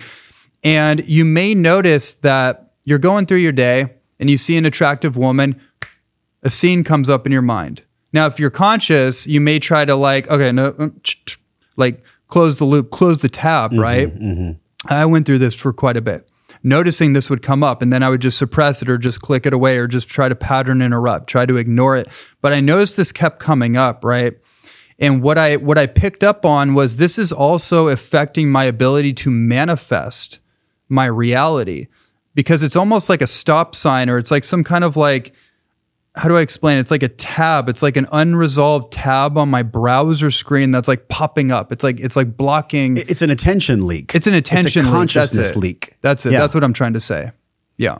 What's interesting about that is I've had that exact same experience. I will never forget the strongest one I ever had. I actually had to pull over on the side of the road. It was after I had my psychic breakdown in Costa Rica, and I had some OCD thoughts that were coming up so strong that it mm. literally took over my body. Mm Granted, I went through the process and I'm actually in true paradox grateful that it happened, right? Because I wouldn't be sitting here with you, man. Just like your healing had to happen in the exact way it did. Otherwise, you wouldn't, wouldn't be, you wouldn't be sitting you. here. Yeah. And so you might have real, true mastery over this. You know, your podcast is Life Mastery Podcast with Ronnie Landis. Like, mastery is something that is ongoing. It's not like, okay, I got it licked. Uh, and, oh yeah, and I'm good. It's like no, spirit is going to bring you something else. God is going to bring you something else. Yeah. But I pulled over on the side of the road. I remember I was right in front of the Whole Foods in Solana Beach. I pulled over off the freeway, you know where that like um, bread factory is, and yes. I sat there and I just did breath work and I just prayed and I just said, "Okay, by the power of God invested in me, I ask you to leave. Mm. You're not mm. allowed in my inner sanctum. Mm. You're not allowed here. If you're here to teach me something, great, then teach." But you're not allowed to penetrate my psyche and to mm. live within me. Mm. And I just kept praying over and over again. I did some more specific prayers as wow. well. Wow. And it wasn't until I really had to meet the darkest part of myself that mm. was seeking the validation, the even honestly, I can't believe I'm saying this, but like the the hatred that I had towards towards like women in my teenage years and women in my 20s because I was so angry at not being accepted Mm-hmm. I had to like really look at that mm-hmm. Mm-hmm. and have kind of like a ceremony in the parking lot with myself wow. Wow. to then go home and feel so much lighter and then took me on another trajectory towards going down to a different place and doing some real work on myself that didn't involve just plant medicine. Mm. I know I got a little sideways there, but the mm. point of the story is this like everything that I watch gets stored somewhere. And whether I look at it now or later, yep. eventually I'm going to have to look at it. I'm good, right. Eventually, wow. I'm going to mm-hmm. have to look at it. I can push it under the rug for a while, but the rug might have a huge bump in it with all the shit that I haven't looked at. And so I wonder how you see this playing out with, with students and in your program where there's been 5, 10, 15, 20 years yep. of subconscious trauma from pornography and even the way that that plays out with sex with partners, right? Yep. Unconscious sex with women and men. Yep. If there's such a massive buildup, I guess you could say, of these shadow files and the Wetiko and the darkness inside of oneself, I could see why some people with compassion would never want to look at it at all. Of course. And just live their lives completely disconnected from their heart and never have real intimacy or real mm. relationships. But for the chosen ones, mm. the people that like I can feel them now with us because you and I are those people too. Yes. For the chosen ones that want to take a look and want to clean it out because they want true connection to themselves, to others, to God and be loving. How do they even begin that process? It's such an important pivot in our conversation. I mean, this entire conversation has been profoundly important on so many levels. Yeah. This particular piece, I feel such a deep calling in my soul. And that's why and by the time this comes out, the program will be out, the pornography recovery roadmap. It's a self study course. We'll talk about that at the very end. What is the link now? We're going to drop the link now before we even get into I don't have the link yet. Okay, we're going to put joshtrent.com forward slash porn free. perfect. Okay. joshtrent.com forward slash porn free. That's where you can get all the goods from, Yes. from Ronnie. Because if you're here with us now and you're feeling this, it's because there's something in you that wants the healing, that wants the reprieve. I know that's how I was. It just took me a decade and a half to get there. This is something where you can get people there in less than a year. I mean, you can get there literally. You can get there as quick as you want. And so here's the here's the thing too. With that said, when does suffering end? When you want it to. When does addiction end? When you want it to. So that's actually something we have to deal with within ourselves. Oh, do you mean that I can be successful when I want to? Then I have to address everything in me that doesn't actually want to be successful, to be happy, to be healthy, to be free, to be vital, to be prosperous. You mean that there are energies within me that are opposing my freedom?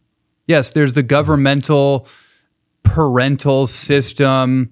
There's the you know there there's all all the thing. I don't know. I'm, going to digress from going into my ABC alphabetical organization of all the external um, control systems that oppose you know the ivory ivory towers of society that oppose freedom. But you know the metaphysical and spiritual responsibility is that I actually am the common denominator in all my experiences. Nobody makes me addicted other than me.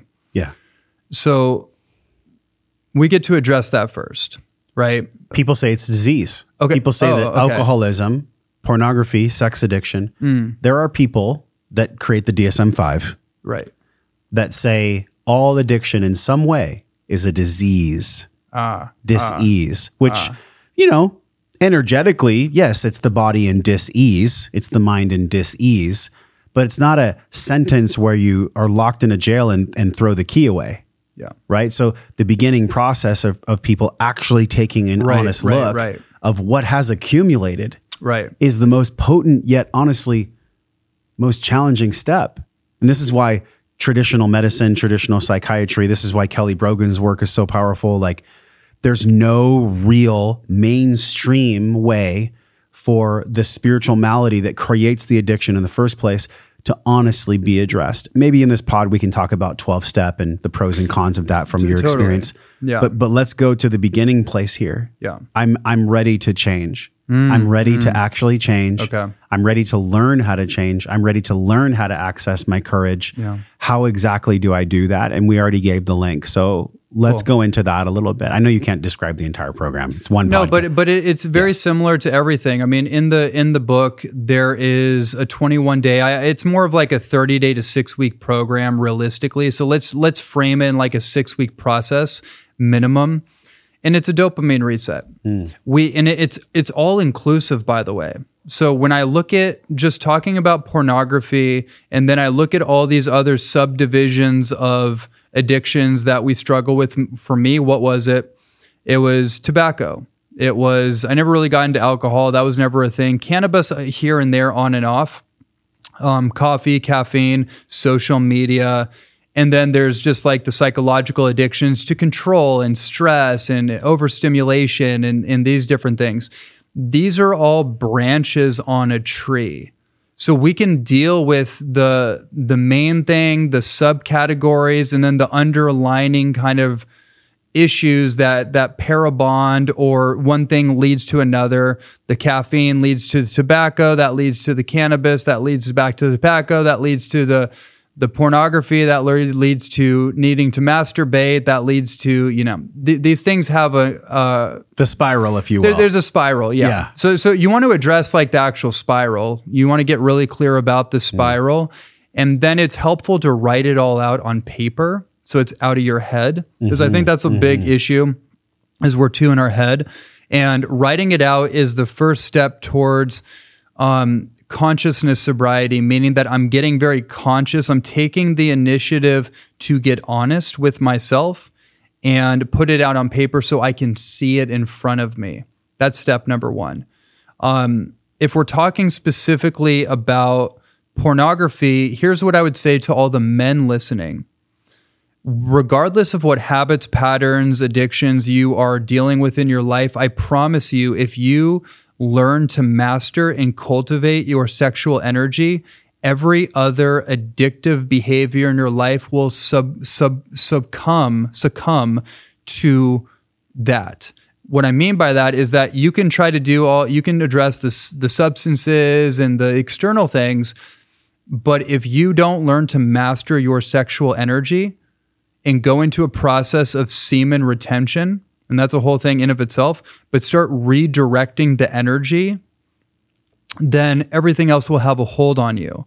As men, I'm not speaking as a woman, but I'm speaking as a man, our vital life force and our prana, like our primordial energy, is concentrated in our sexual fluids and there's a, a psychological, um, emotional, spiritual, and a physiological reality to that. What I've learned through practicing semen retention is that the more I do it and the more I practice breath work and meditation and healthy habits and training, lifting weights, exercising, structuring and organizing my life, creating order in my life, that energy starts to manifest positivity in my life. I actually feel more stable more grounded, more anchored inside of myself. The the OCD thought forms, the scatterbrain, the overstimulation starts to it starts to become more harnessed and grounded. Mm. I noticed when I was releasing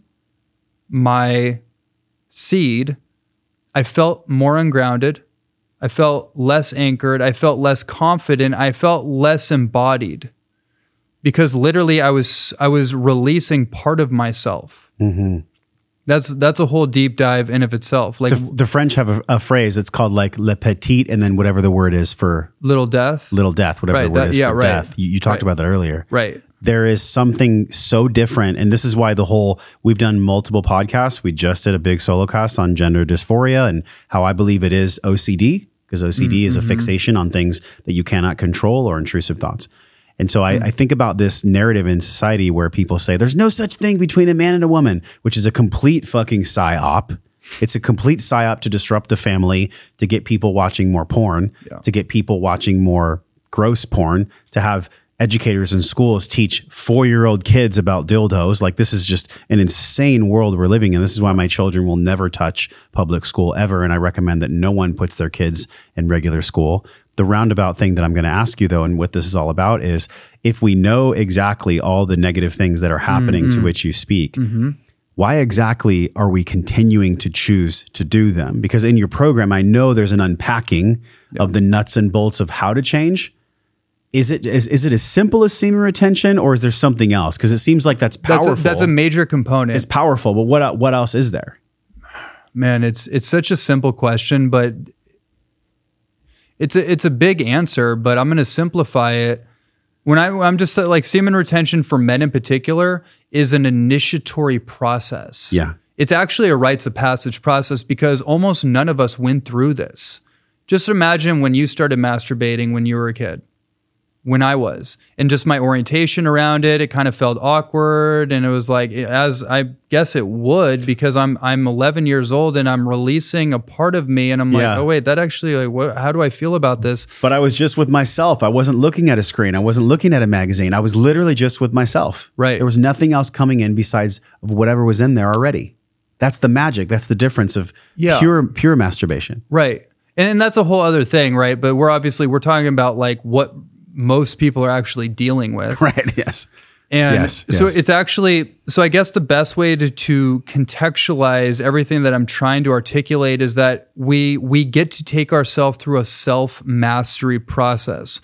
The antidote to any addiction, whatever it is, is that we have to we get to and rephrase we get to some of my self talk is coming out because mm-hmm. I, I, just that's that's how I operate. Yeah. Like, get no get, get your ass up. We're going. Yeah. It's like that works for me most of the time.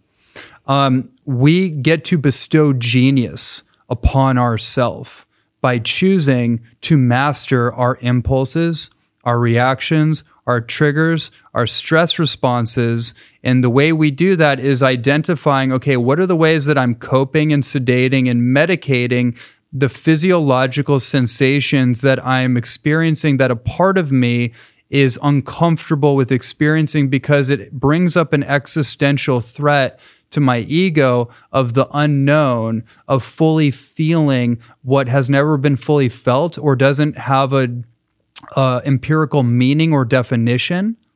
It'd be easier if somebody just had a user's manual and told me, okay, this is what this means. This yeah. is what, when you're feeling this, this is what this means. This is about, okay, the story in your childhood. I think this is why we sometimes over obsess and analyze about mm. our, you know, okay, like what was the thing? How did this, what was the story or the meaning?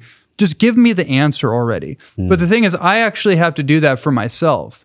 So that's a bit of a confrontation, but it's also a bit of a liberation too when we realize, oh, I can rescript and rewrite the the meaning of any experience but in order to do that i have to create some space. I have to to create a gap between stimulus and response in order to feel the space the sensation and then once I've done that and I've made my way through that little bit of a crucible, it's just a moment in time, really, if you mm-hmm, think about mm-hmm. it. And then I get to imbue meaning upon it. But I can't do that if I haven't c- crossed that bardo. And so when you mentioned the whole existential thing, this really just came up for me in the most practical way. There's these little micro moments of existential threat that we we don't but they're all subconscious. When i explain it if this makes sense to people and i'm explaining kind of like the the tracking the phenomenon of it it's probably like oh yeah that's silly. You mean i'm spending 10 years of my life coping and compensating with deleterious habits that are ruining my brain chemistry my relationships my financial stability my health because i'm unwilling to feel like a few moments or a few minutes of discomfort, like that's crazy. Mm-hmm. But that's like the subconscious self protective um, mechanism that is always threat detecting.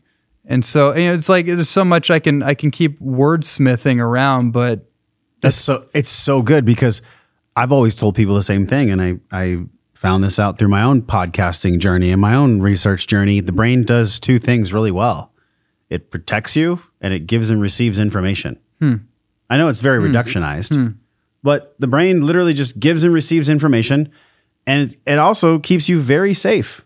Now it's in control of the other organs that have their own synergistic feedback loops that keep you safe as well. Right. I'm not saying that the brain can live without the body. Obviously, it can't. Right? right. There's many other systems, but that's the part that blows me away about your work and about the, how how simple it actually is. Mm. It actually mm. is real simple. Mm. But just because simple is a light switch does mm. not mean it's going to be easy to have the courage to go over and flick it. Yeah. If it was easy, everyone would do it. Just yeah. because it's simple, don't mean it's easy, man. Exactly. And, and, that's really a big take home from your work. And, and you have to, and I'm glad you said that because, like, hopefully everything I'm saying is landing and it, and it's and I'm giving a very I'm giving a oh it's landing. I'm giving what feels like a very like um maybe elegant or or sophisticated explanation of of something that is so simple but we've all heard it so simple. I needed to understand it psychologically neurobiologically like spiritually. I need to understand how this all worked from a human operations perspective because ultimately, what we're talking about is upgrading the operating system of the human experience. In order to upgrade the experience, we uh, have to upgrade the hardware and the software. Mm. And that's where the advent of neuroscience, neuro, nervous system optimization, um, nutrigenomics, and nutritional sciences, supplementation, herbalism, hormone therapies, cleansing, detoxification, breath work, um, regulation practices, you know, so many other things, epigenetics, emotional epigenetics, psychological epigenetics, um, you know, on and on we go. That's why all these things are bearing out right now, in my opinion. Yeah. Because they're all necessary. Not to say that, not to overwhelm people, not to say that you need to understand all this, but if you like to geek out on this stuff like Josh does and I do, and so many other people do, these are all access points for learning how to upgrade the human experience. And we've been so disadvantaged through so many different means, like we're pointing out right now, that that that's the that's the the quote unquote negative or challenge. But there's an hmm. incredible opportunity here, which is the the awakening, the realization that you can actually upgrade your software set, you can upgrade the hardware set of how your nervous system and your brain and your physiology performs and functions and the epigenetic factors of that, and you can actually upgrade the programming of how everything operates and functions and self-regulates without needing external mechanisms to self soothe or self regulate. Mm-hmm. They're fun when they're used with a baseline of Yes. self care and self awareness that you teach in the book. Right. Because that's like an interesting paradox, isn't it? Where some people think as long as I have the red light therapy, as, as long as I have all the things on the outside that'll somehow point light towards me, and they're great things. Like, don't get me wrong, I love my SaunaSpace. great. I love I all love my it. tools. It's so good because I sit in there and breathe and I sit in there and be with myself Yes. that's part of the therapy in its own right. So one of the things that we, I cannot let you go unless we talk about this concept. This is the, one of the most fascinating parts of your work is right here. Flipping the dopamine and also flipping the serotonin triangle, getting the mm. reward in the reverse pattern. Ah, mm, so like mm-hmm. having having a part of of our mm. heart that gets lit up when we make love, when we eat good food. These are all natural things that that upregulate serotonin and dopamine, which is amazing. But when we get into the clutches of addiction, and I know speaking from my own experience, and I know you speak about yours too, when we get into that groove where the the, the dopamine and the serotonin is being released when we're exhibiting the deleterious mm. behavior, mm. that's actually nature working against us because we are ignoring nature. Yes. So how would you describe this? And this is one of the key components of the book, like mm. flipping the triangle, flipping the reward system mm. so that it's the, the delayed gratification that actually gives us the dopamine, that gives us the serotonin. Talk about that. I'm so glad that we're able to to go here. So dopamine is not the pleasure or reward molecule. That's the first thing to understand. A lot of people associate dopamine as pleasure. You stimulate dopamine, you get more pleasure. Dopamine is the motivation and and future anticipation um, molecule, amongst many other things. Dopamine also regulates time dilation. So our interpretation of our of time, meaning like the past, the present, all that in our our experience of it, how it exists in our present moment, is based on dopamine regulation as well. So, for example, if somebody finds themselves stuck in the past, ruminating over the past, it usually, which is kind of like a depressive state, right? Yeah. That usually means they're a lo- they have a lower than baseline amount of dopamine for whatever reason. If they're hyper fixated on the future, they're they're super aroused or or or just anxious about the future. A lot of times that can be an upregulated or hyper regulated amount of dopamine above their baseline. So we want to find that Goldilocks position. And so I find that super interesting how time dilation or our experience of time affects us in every present moment. And that can be regulated through just basic neurochemistry. One of the things that's most fascinating to me, I was looking at this for light therapy and photobiomodulation, the mm. suprachiasmatic nucleus and the way that it dictates our, our basically wake hormones and our sleep hormones Yeah. from a light source. Mm, mm, so that's that that is weaved into this conversation as well. I- Yes. I, know it's like maybe a secondary point to this, but but we can actually train ourselves to to flip the triangle that you talk about to invert the the dopamine, the serotonin by doing the things that nature intended for us to do, which is like not have blue light at night and not sleep in a room with a bunch of sound going off. And you know, I had to add that in there because it was something that just rocked my world mm. when I learned about it. And and so please continue because I know there's a core difference between the, the serotonin and the dopamine. And it's freaking fascinating if we can flip it to be more delayed rather than instantly gratifying. For sure. And I mean this is this is a it's a lot to unpack, but that's a really important point too, because light exposure is really important for both your dopamine and serotonin system. And direct photonic exposure, meaning light packets of light from the sun, um, through biophoton metabolism is really important for serotonin production and for dopamine production. And when so when you're looking at your screens obsessively, especially at night, then you're going to deplete your dopamine storages. You might get that through the flickering lights, especially on social media and just mm-hmm. kind of the the reward centers being triggered. I don't know if I mentioned that, but that's the thing with dopamine is that it doesn't it doesn't give you pleasure. It tripwires the pleasure and reward centers of the midbrain. And that that particular system what you're getting to is like how are we motivated based on stimulus and response based on motivation and reward right? And so what we want to do to to kind of flip the paradigm that we're in where we're seeking out immediate gratification essentially like pornography and like these other things we've we've bypassed the initial work required to achieve something to get the pleasure mm. to get the sense of reward or achievement we've taken out the middleman we've removed the work and the exertion of effort required and mm. now we just get pleasure on drip stream it's just on tap. We just get it whenever we want. What defines an addiction is interesting to me. It's something that produces dopamine in the moment and it's also easily accessible so something that's going to be um, the probability of something becoming addictive is how much dopamine it produces and how easily accessible it is to you in any given moment. Sounds like Instagram, Exactly. Yeah. Right. like the little search button. Mm-hmm. That's the one we all must be cautious about. Yes. The little, you, you could just sit there. I've done it before for like 10, 10 minutes will go by and I'll think it's 30 seconds. It's fascinating. Time dilation. Time dilation. Please continue. Yeah.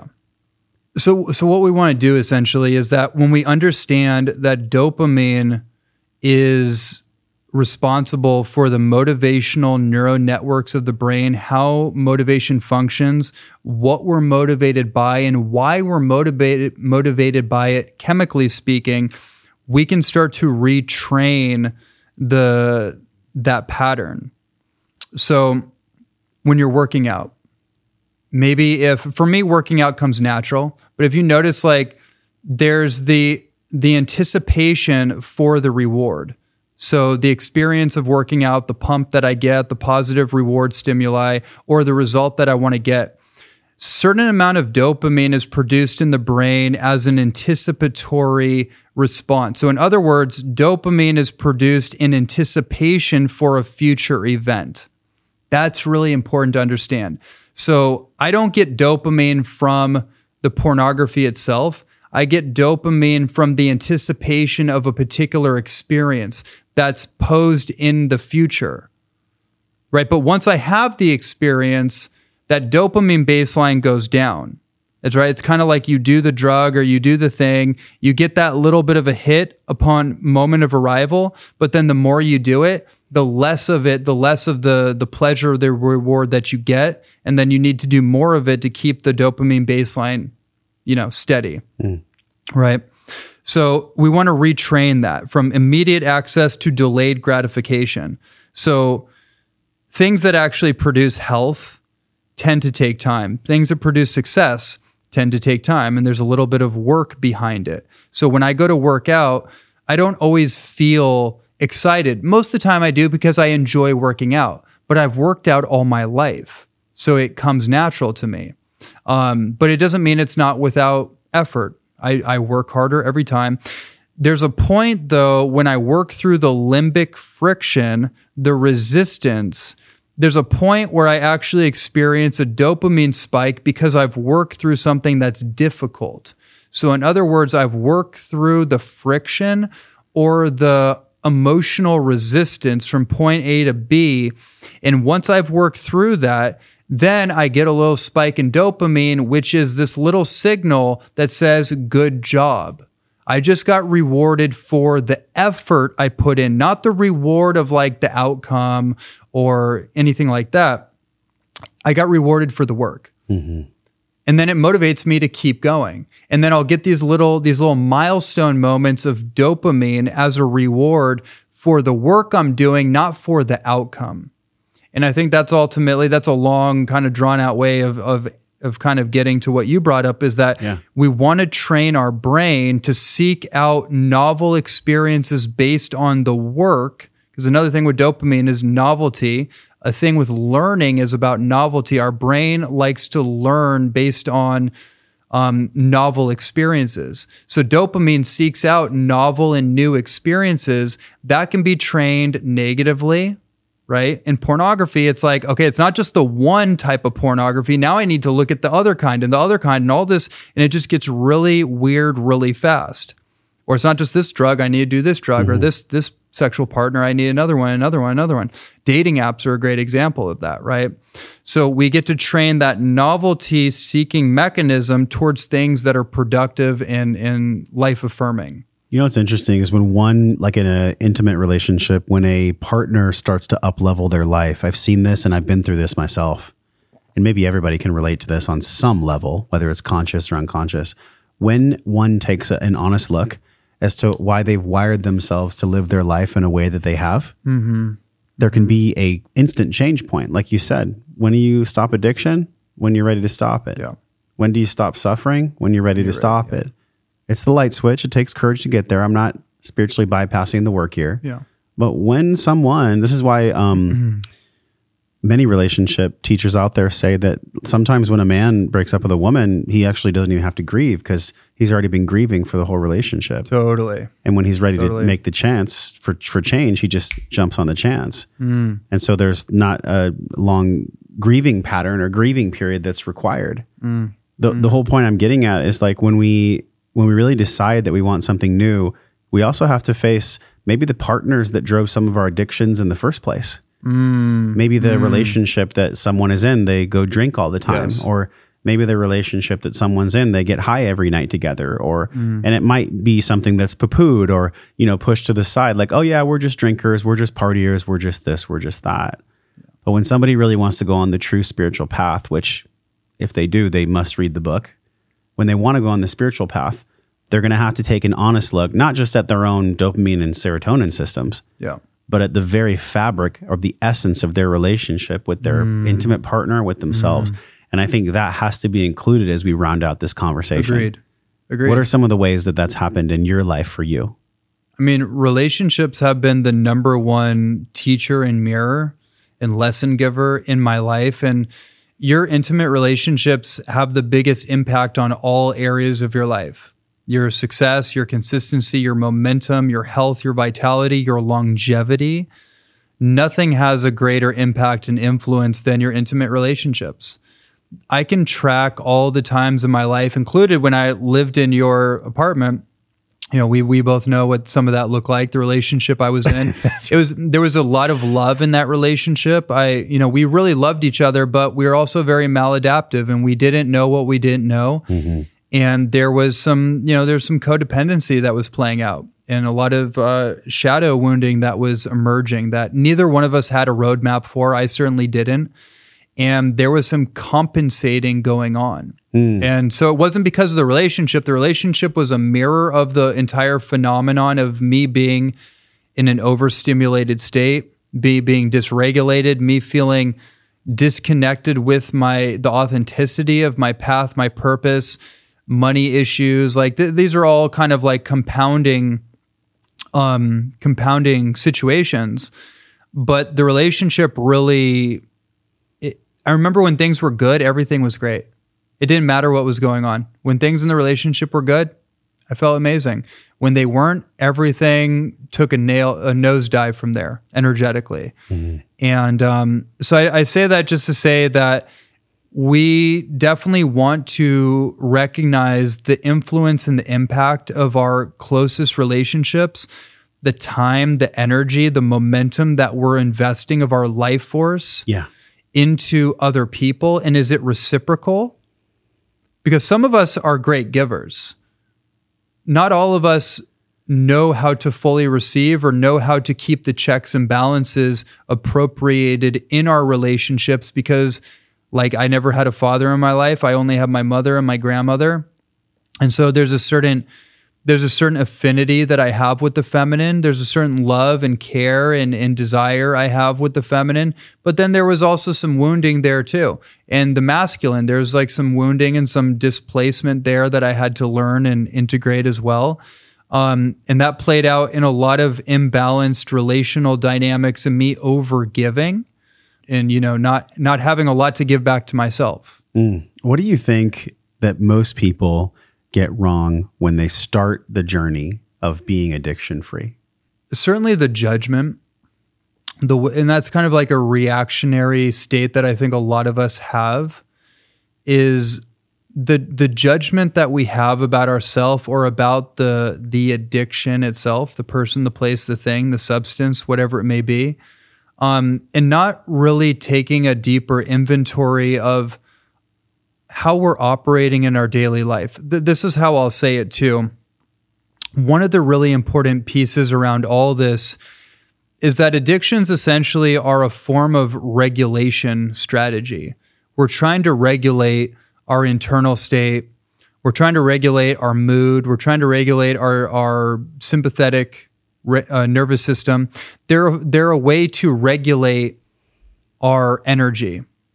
So a lot of times we give too much power to the external mechanism. Mm. And then it becomes kind of like a Chinese finger trap. I know I went through this with like tobacco. It, it just had a hold on me. And then I realized like I'm creating this this whole like the stranglehold within myself and I'm, I'm imbuing power onto this little rolled up you know organic tobacco. Yes. Right? And and yeah. so we we can knot ourselves up in in this like you know psychological chinese finger trap. And and the judgment the shame and the guilt are again as i said a few times the glue that holds that together. And to the degree that our nervous system is integrated is the degree that we as a human being are embodied and in integrity or I'll say let me reverse that to the degree that we are in integrity to, with ourself thoughts words actions values is the degree that our nervous system is integrated with itself. To the degree that we're not integrated is the degree that we are going to experience any any variation throughout our day of a sympathetic response, a stress response. Dr. Anna Lembke says that any deviation from neutrality is a stress response. So essentially what we're trying to do is we're trying to regulate all of these these micro to macro stress responses that we're having within ourselves and that's really where we need to take our attention. Mm there's the eustress, there's the distress. Yes, exactly. I remember when I first learned about the concept of hormesis, right? Mm-hmm. Where the body is actually restructuring itself to deal with the imposed demand yeah. right? Whether it's an internal demand of like, oh my gosh, I'm going to speak on a stage. That's there's really no reason to be nervous about that, right? But we make it. I, am sure you and I have heard this, like the fear mm. of death and the mm. fear of speaking on stage. They're like equal for some people. It's like, how could that possibly be? Yeah. How could that fucking possibly be? I mean, I've felt that and a few times through this this I've, interview. It's come up in my body. Hey, well, that's honest, right? Yeah. And then when we shine light on it and we talk about it, it's like, okay, it goes away because exactly. I'm going to do the thing regardless of how I feel. So in a way, what a beautiful conduit for you and I to always mm. lean into our edge, for all of us to always lean into our edge because it's actually that eustress making us better. Yes. But I think there's this fine line that maybe this veil we could talk about before we actually let yeah. you go into the ether and we can start doing the real work and getting the book yeah. and joining the program and take like that's one thing before we go is like I really want everyone to feel mm-hmm. this like truly like almost 15 years of my life I struggle with porn. Mm. Like true struggle. Mm. And always self-induced. Mm. Always. And it doesn't have to be that way. No. It doesn't. It fucking doesn't. So if anybody can just take home this one thing before we go into the next last part, allow yourself to receive the support that these little nudges in your body are directing mm-hmm. you to. Mm-hmm. And I don't mean your mind, like, oh my God, this, like, don't do this program. If you're somebody that's like, this is going to save me, this is going to heal me, this is going to be the one thing where I don't have to take responsibility and I can just rely on Ronnie and leverage his expertise. And it's like, nope, you ain't going to succeed in this or anything else. Yes. Only do mm-hmm. something when you get a somatic experience that points you in that direction. Mm-hmm. That's what I would say. Because if I came across your book and this type of work. Mm. And I wasn't running and chasing podcasts, trying to figure out why my mind took me on trips, therefore taking myself on trips on podcasts. Totally, and doing totally. all those things, mm-hmm. I probably could have shortened the learning curve so much. I mean, it wasn't until really 2018. Mm-hmm. 2018, mm-hmm. 2019 was when I had the ultimate psychic break. And it honestly wasn't until 2020 where I really came to terms. So it's only been three years, man. Came to terms with exactly what I'm sharing with you and, and what I'm sharing with everyone here. So the last portion, let's address whatever you think we haven't addressed. Let's mm-hmm. address mm-hmm. whatever the elephant in the room might be, mm-hmm. whatever something that you've been wanting to share from your heart, whatever, you know, something in the book that somebody hasn't asked you, because we covered so much vital ground. What is it about, you know, this addiction free lifestyle and, and really this path to mm. true inner peace and self mastery that maybe we didn't cover? There's there's a few things coming to me. One thing I want to share with people, and it goes back to your last question, like what are people getting wrong? This is really about forgiveness. Like the the actual antidote, the the the kind of the piece that cuts through everything else, the resistance, the limbic friction, the the the knots that we get ourselves tangled up in the the should I, should I not, what do I do, all this kind of stuff that can be disassembled automatically by self forgiveness. By forgiving ourselves for the indiscretions that we have caused to ourselves, the self induced mediocrity, um, the parental attachment injuries that have been laden in our psyche and our nervous system through our parents or our caregivers, the different relationships that we have been in, both all the ups and downs, the part we played, the part others played in our own experience. Ultimately, healing is a self forgiveness and a rectifying of all the quote unquote mistakes. As Michael Bernard Beckwith says, a mistake is actually just a mistake. And it's just bringing you into a closer vibratory alignment with your true self and with your true path and purpose.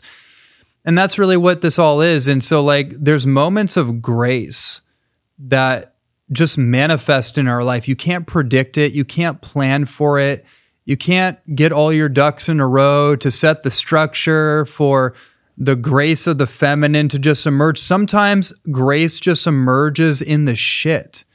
It just emerges in the muck. It just emerges in a hmm. in a in the most unpredictable and the most unplannable spaces. And that's that's when you realize like, oh, God is real. Because, you know, I we can't complete this conversation without bringing it full circle. The antidote for the God-shaped hole in your soul is what the the the the shape of the hole. I don't know what the configuration of that is. I don't know what the shape and the dimensions and the bandwidth and the height and the the the the crooked edges and all that is it's unique to the individual, but I bet you it ha- it looks something like the snowflake unique fingerprint that is uniquely yours because it's the reflection looking back at you in the mirror. That's what that that that hole is. It's that rectification, it's that that reclamation of self. That's the journey that we're all on. That's what all health is. And by the way, all the nutritional all the biohacking, the supplements, the self regulatory um, practices, the self mastery practices. There is no point or purpose of doing any of it like authentically for like a higher purpose unless it is to truly like be the best version of me. And that's easy to say, an almost trite, commonplace thing but it's a deep meaning and a deep why behind that. Why do I want to be the best me? And what is going to be the motivational like generator for that to actually be the case because there are so much oppositional forces in my reality both external and internal that are working against me being the best me. So then why do I want to be the best me? That is a question that each one of us gets to uh, explore continually the the riddle that we get to continue to decode and, and what that looks like for us at each junction of the of the journey. I don't think that any of this is possible by ourselves. And I I want to make sure that I mention that too. With pornography, anything that create with addiction altogether, anything that creates and elicits shame and guilt causes us to isolate. And so, not only do we need community, not only do we need brothers and sisters, we need God. Like, literally. Like, that's a huge thing I talk about in the book. And God is not, not sequestered to some religious framework, right? because the devil can be found in the church just as easily and oftentimes more so the case. Mm-hmm. Whatever that is for you who's listening to this right now, that is your pathway to your liberation and your your quote unquote salvation. That is what the addiction free lifestyle is about. It's about creating and crafting a lifestyle that is based on purpose, it's based on mission, and it's based on aligning your habits and your behaviors and the way that you self optimize for a particular mission. And it doesn't have to be grandiose. It doesn't have to be some business or some podcast or some outreach. Although I bet you, I bet you, if you tap into your Dharma and your true purpose, I bet you it's going to have a lot less to do with you and it's going to have a lot, le- a lot more to do with helping others that's that's what I found to actually be the the the key in the lock for liberation is when we get out of our own self-interest or like oh I need to heal myself. Oh, I'm healing. I'm healing. I need to grow my business. I need to heal myself. Sure, fair enough. However, that's also that's also the finger trap. The more I narcissistically focus on myself, Yeah. oh it's my healing oh it's i, I just need to be in alignment or or whatever the you know where the spiritual um mannerism is or the the thing Yeah. the more i actually flip that it doesn't matter about me yes i matter but it's about it's about service it doesn't matter if i woke up and I have bags under my eyes And the joy is found, from what I found, in the service. yeah My joy, it might come like temporarily through doing fun things for myself, which is cool. I like that. Mm-hmm. I like celebrating myself, self care, things like that. But anytime I've ever been around a hypochondriac, I'm always like kind of disgusted by them because I can feel their selfishness. Hmm. And it's not to put down anyone who's struggling with a disease, like full compassion. I understand things are hard. Like I'm dealing with things, so are you. We're all dealing with certain things at certain times.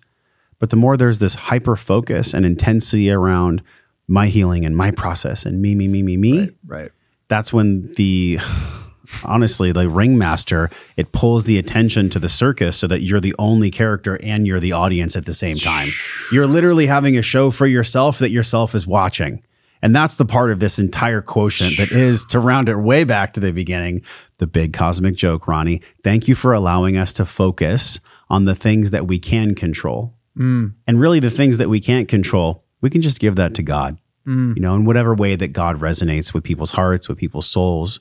One thing we didn't talk about that we can talk about on another podcast hmm. is 12 step. You know, mm. I, I, mm-hmm.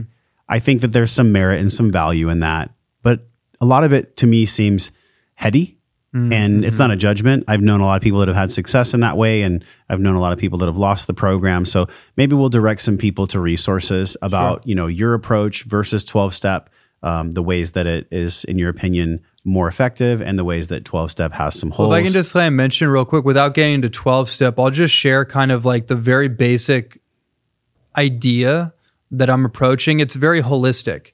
It's integrative and holistic. It addresses the the cognitive challenges through nutritional and supplemental and herbal um, uh, frameworks that are very specific to everything we're talking about. So actually, how you organize your diet and your supplement routine is in your exercise routine, in your holistic lifestyle as a whole is critically important. I think that's one of the things that almost no addiction recovery programs even talk about. It's all just very psychological. It's like, okay, maybe you feel your emotions, you connect with other people.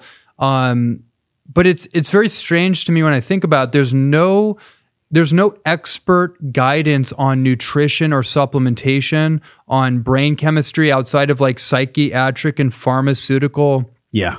adjuncts. Yeah. I'm trying to get people off that stuff. I'm trying to get people to become fully optimized human beings. So that's that's that's one of the main things that's very different about it is that not only yeah, there's a withdrawal process and that's what people are kind of afraid of and fair enough. It's not easy especially with like a lot of hardcore drugs and things.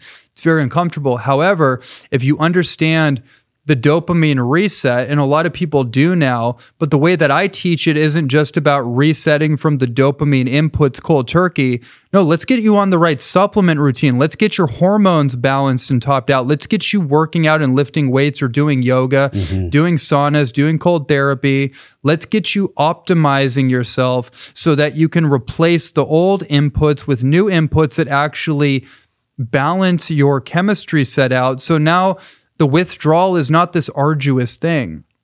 And you don't have to just stick it out and go cold turkey. You can actually feel good and heal yourself at the same time.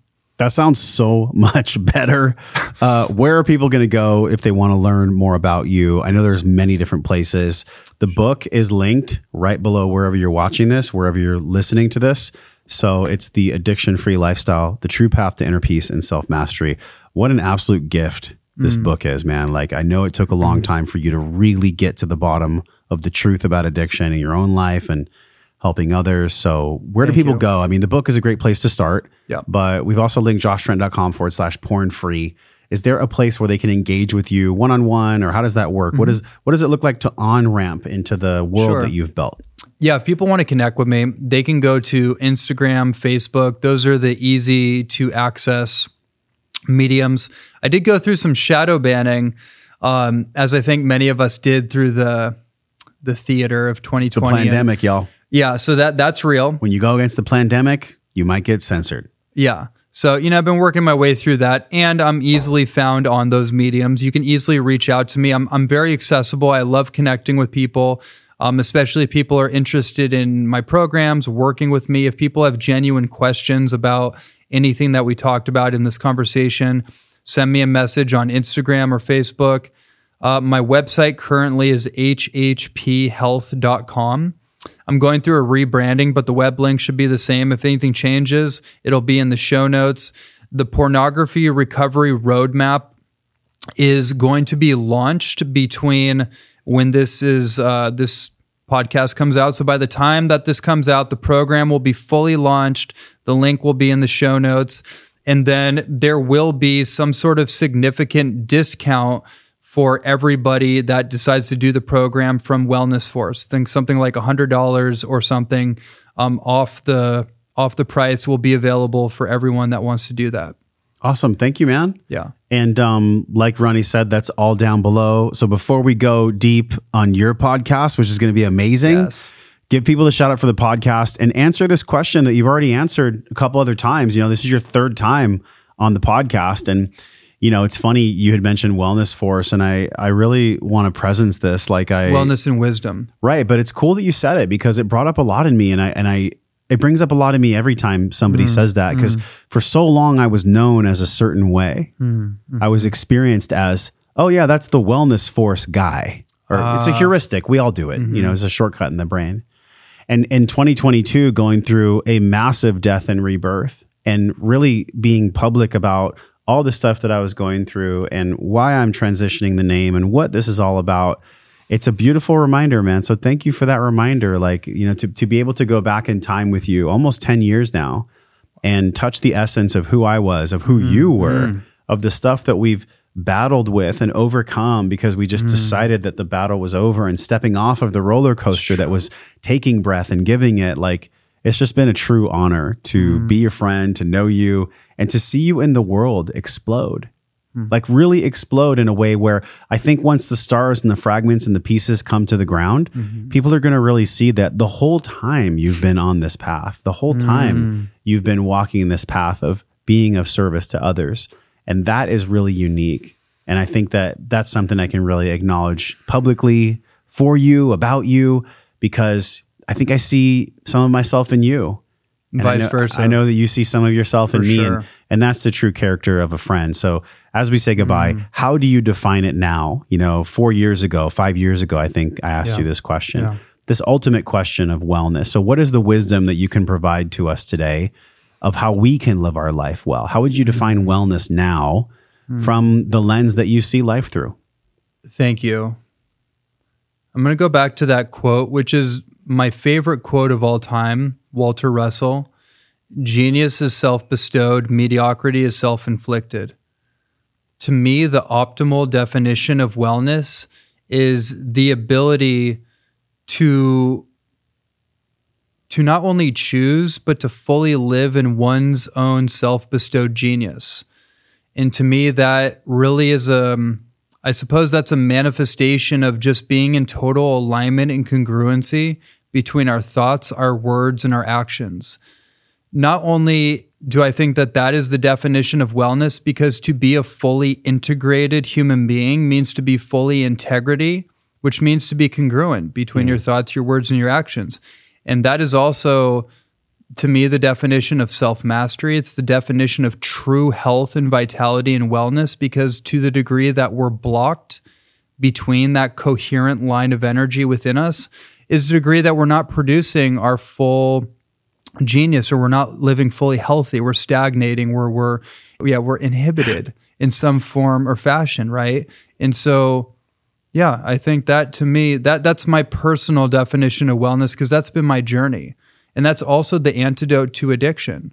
To live an addiction free lifestyle is essentially to live a life on your terms to do what you want with whom you want when you want and to feel how you want at any given time It's so good, man. And it reminds me of this quote that I've mentioned many, many times. Don't you love saying quotes? It's like we all borrow wisdom from everyone. Yeah. And hopefully we do justice to that wisdom that we borrow. And, and I'm sure that Tony Robbins borrowed what I'm about to say too. He probably borrowed it from Confucius or someone, right? and and he defined freedom as the ability to say no to mm. anything that the heart does not align with. Wow The ability to say no to anything that your heart, your soul does not align with. That's freedom.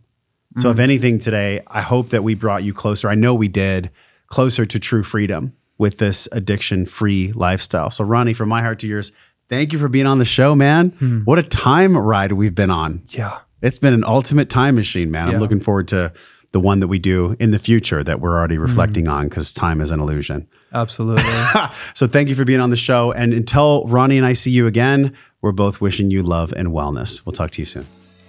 Thank you for being with us on the Wellness and Wisdom podcast. Every link, resource, and wellness good you heard today can be found at your show notes page. Roll over to joshtrent.com forward slash podcast, and you just got an exceptional gift of wellness and wisdom. Don't let it go to waste.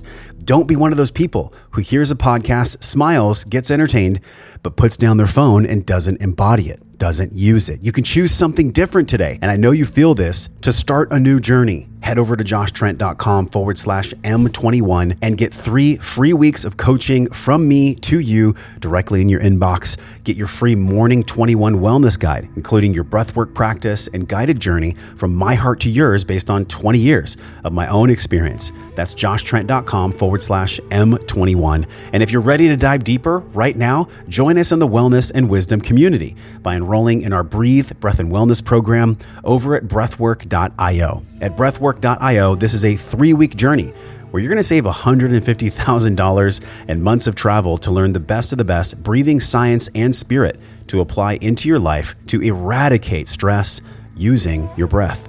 The world's not getting any easier, but you can be stronger. Join me on this three week guided journey, including binaural beats, guided breathwork meditations, proper posture, and muscle training, so you can learn how to use your breath as your ally for the rest of your life. No matter what comes your way, if you can breathe, you can choose. Use code PODCAST25 over at breathwork.io to save 25% off your Breathe, Breath, and Wellness three week guided program to work directly with me at breathwork.io. Use code PODCAST25 to save 25% off. I cannot wait to see you in the program.